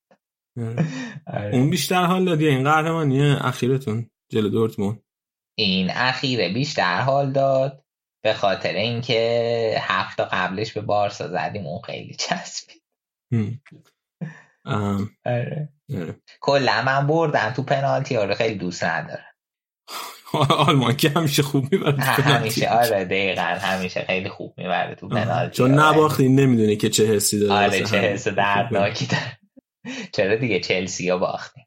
بعد یه چیز دیگه ای هم که بود این بود که الیور کان اگر اینو نمی برد این چمپیونز لیگو نمی برد اون وقت تبدیل می‌شد به یه بازیکنی که یه سوپر استار خیلی خفن بوده ولی هیچ جام بین المللی نبرد نگو آقا یورو برده. آه راست میگه خب نیمکت نشین بوده دیگه فیکس نبوده که. به هر حال یورو برده. باشه OK. من OK. خب مثلا تنها نکته مثبت که من توی این قهرمانی بایر می‌گرفت می‌بینید اما ازش که ازش گرفتی دیگه. دست درد نکن. اگه که موافق باشین فکر کنم که دیگه برنامه رو تموم کنیم. اگه حرفی ندارین. حرفی دارین؟ نه آقا بسیار عالی. دستت در نکنه. مرسی از بچه که به ما گوش دادن. دست همگی در نکنه که ما گوش دادین تا اینجا. خیلی ممنون. ما دوباره برمیگردیم دوتا مصاحبه کردیم با دوتا از journalist های معروف اروپا. یکی راجبه یکی از تیم‌های انگلیسی یکی هم راجبه لیگ آلمان. به زودی هم edit می‌کنیم میریم بیرون منتظر نباشین و اپیزود جدید به زودی خواهیم داد. خلاصه که توی این دوران کرونایی کرونایی هواتون رو داریم.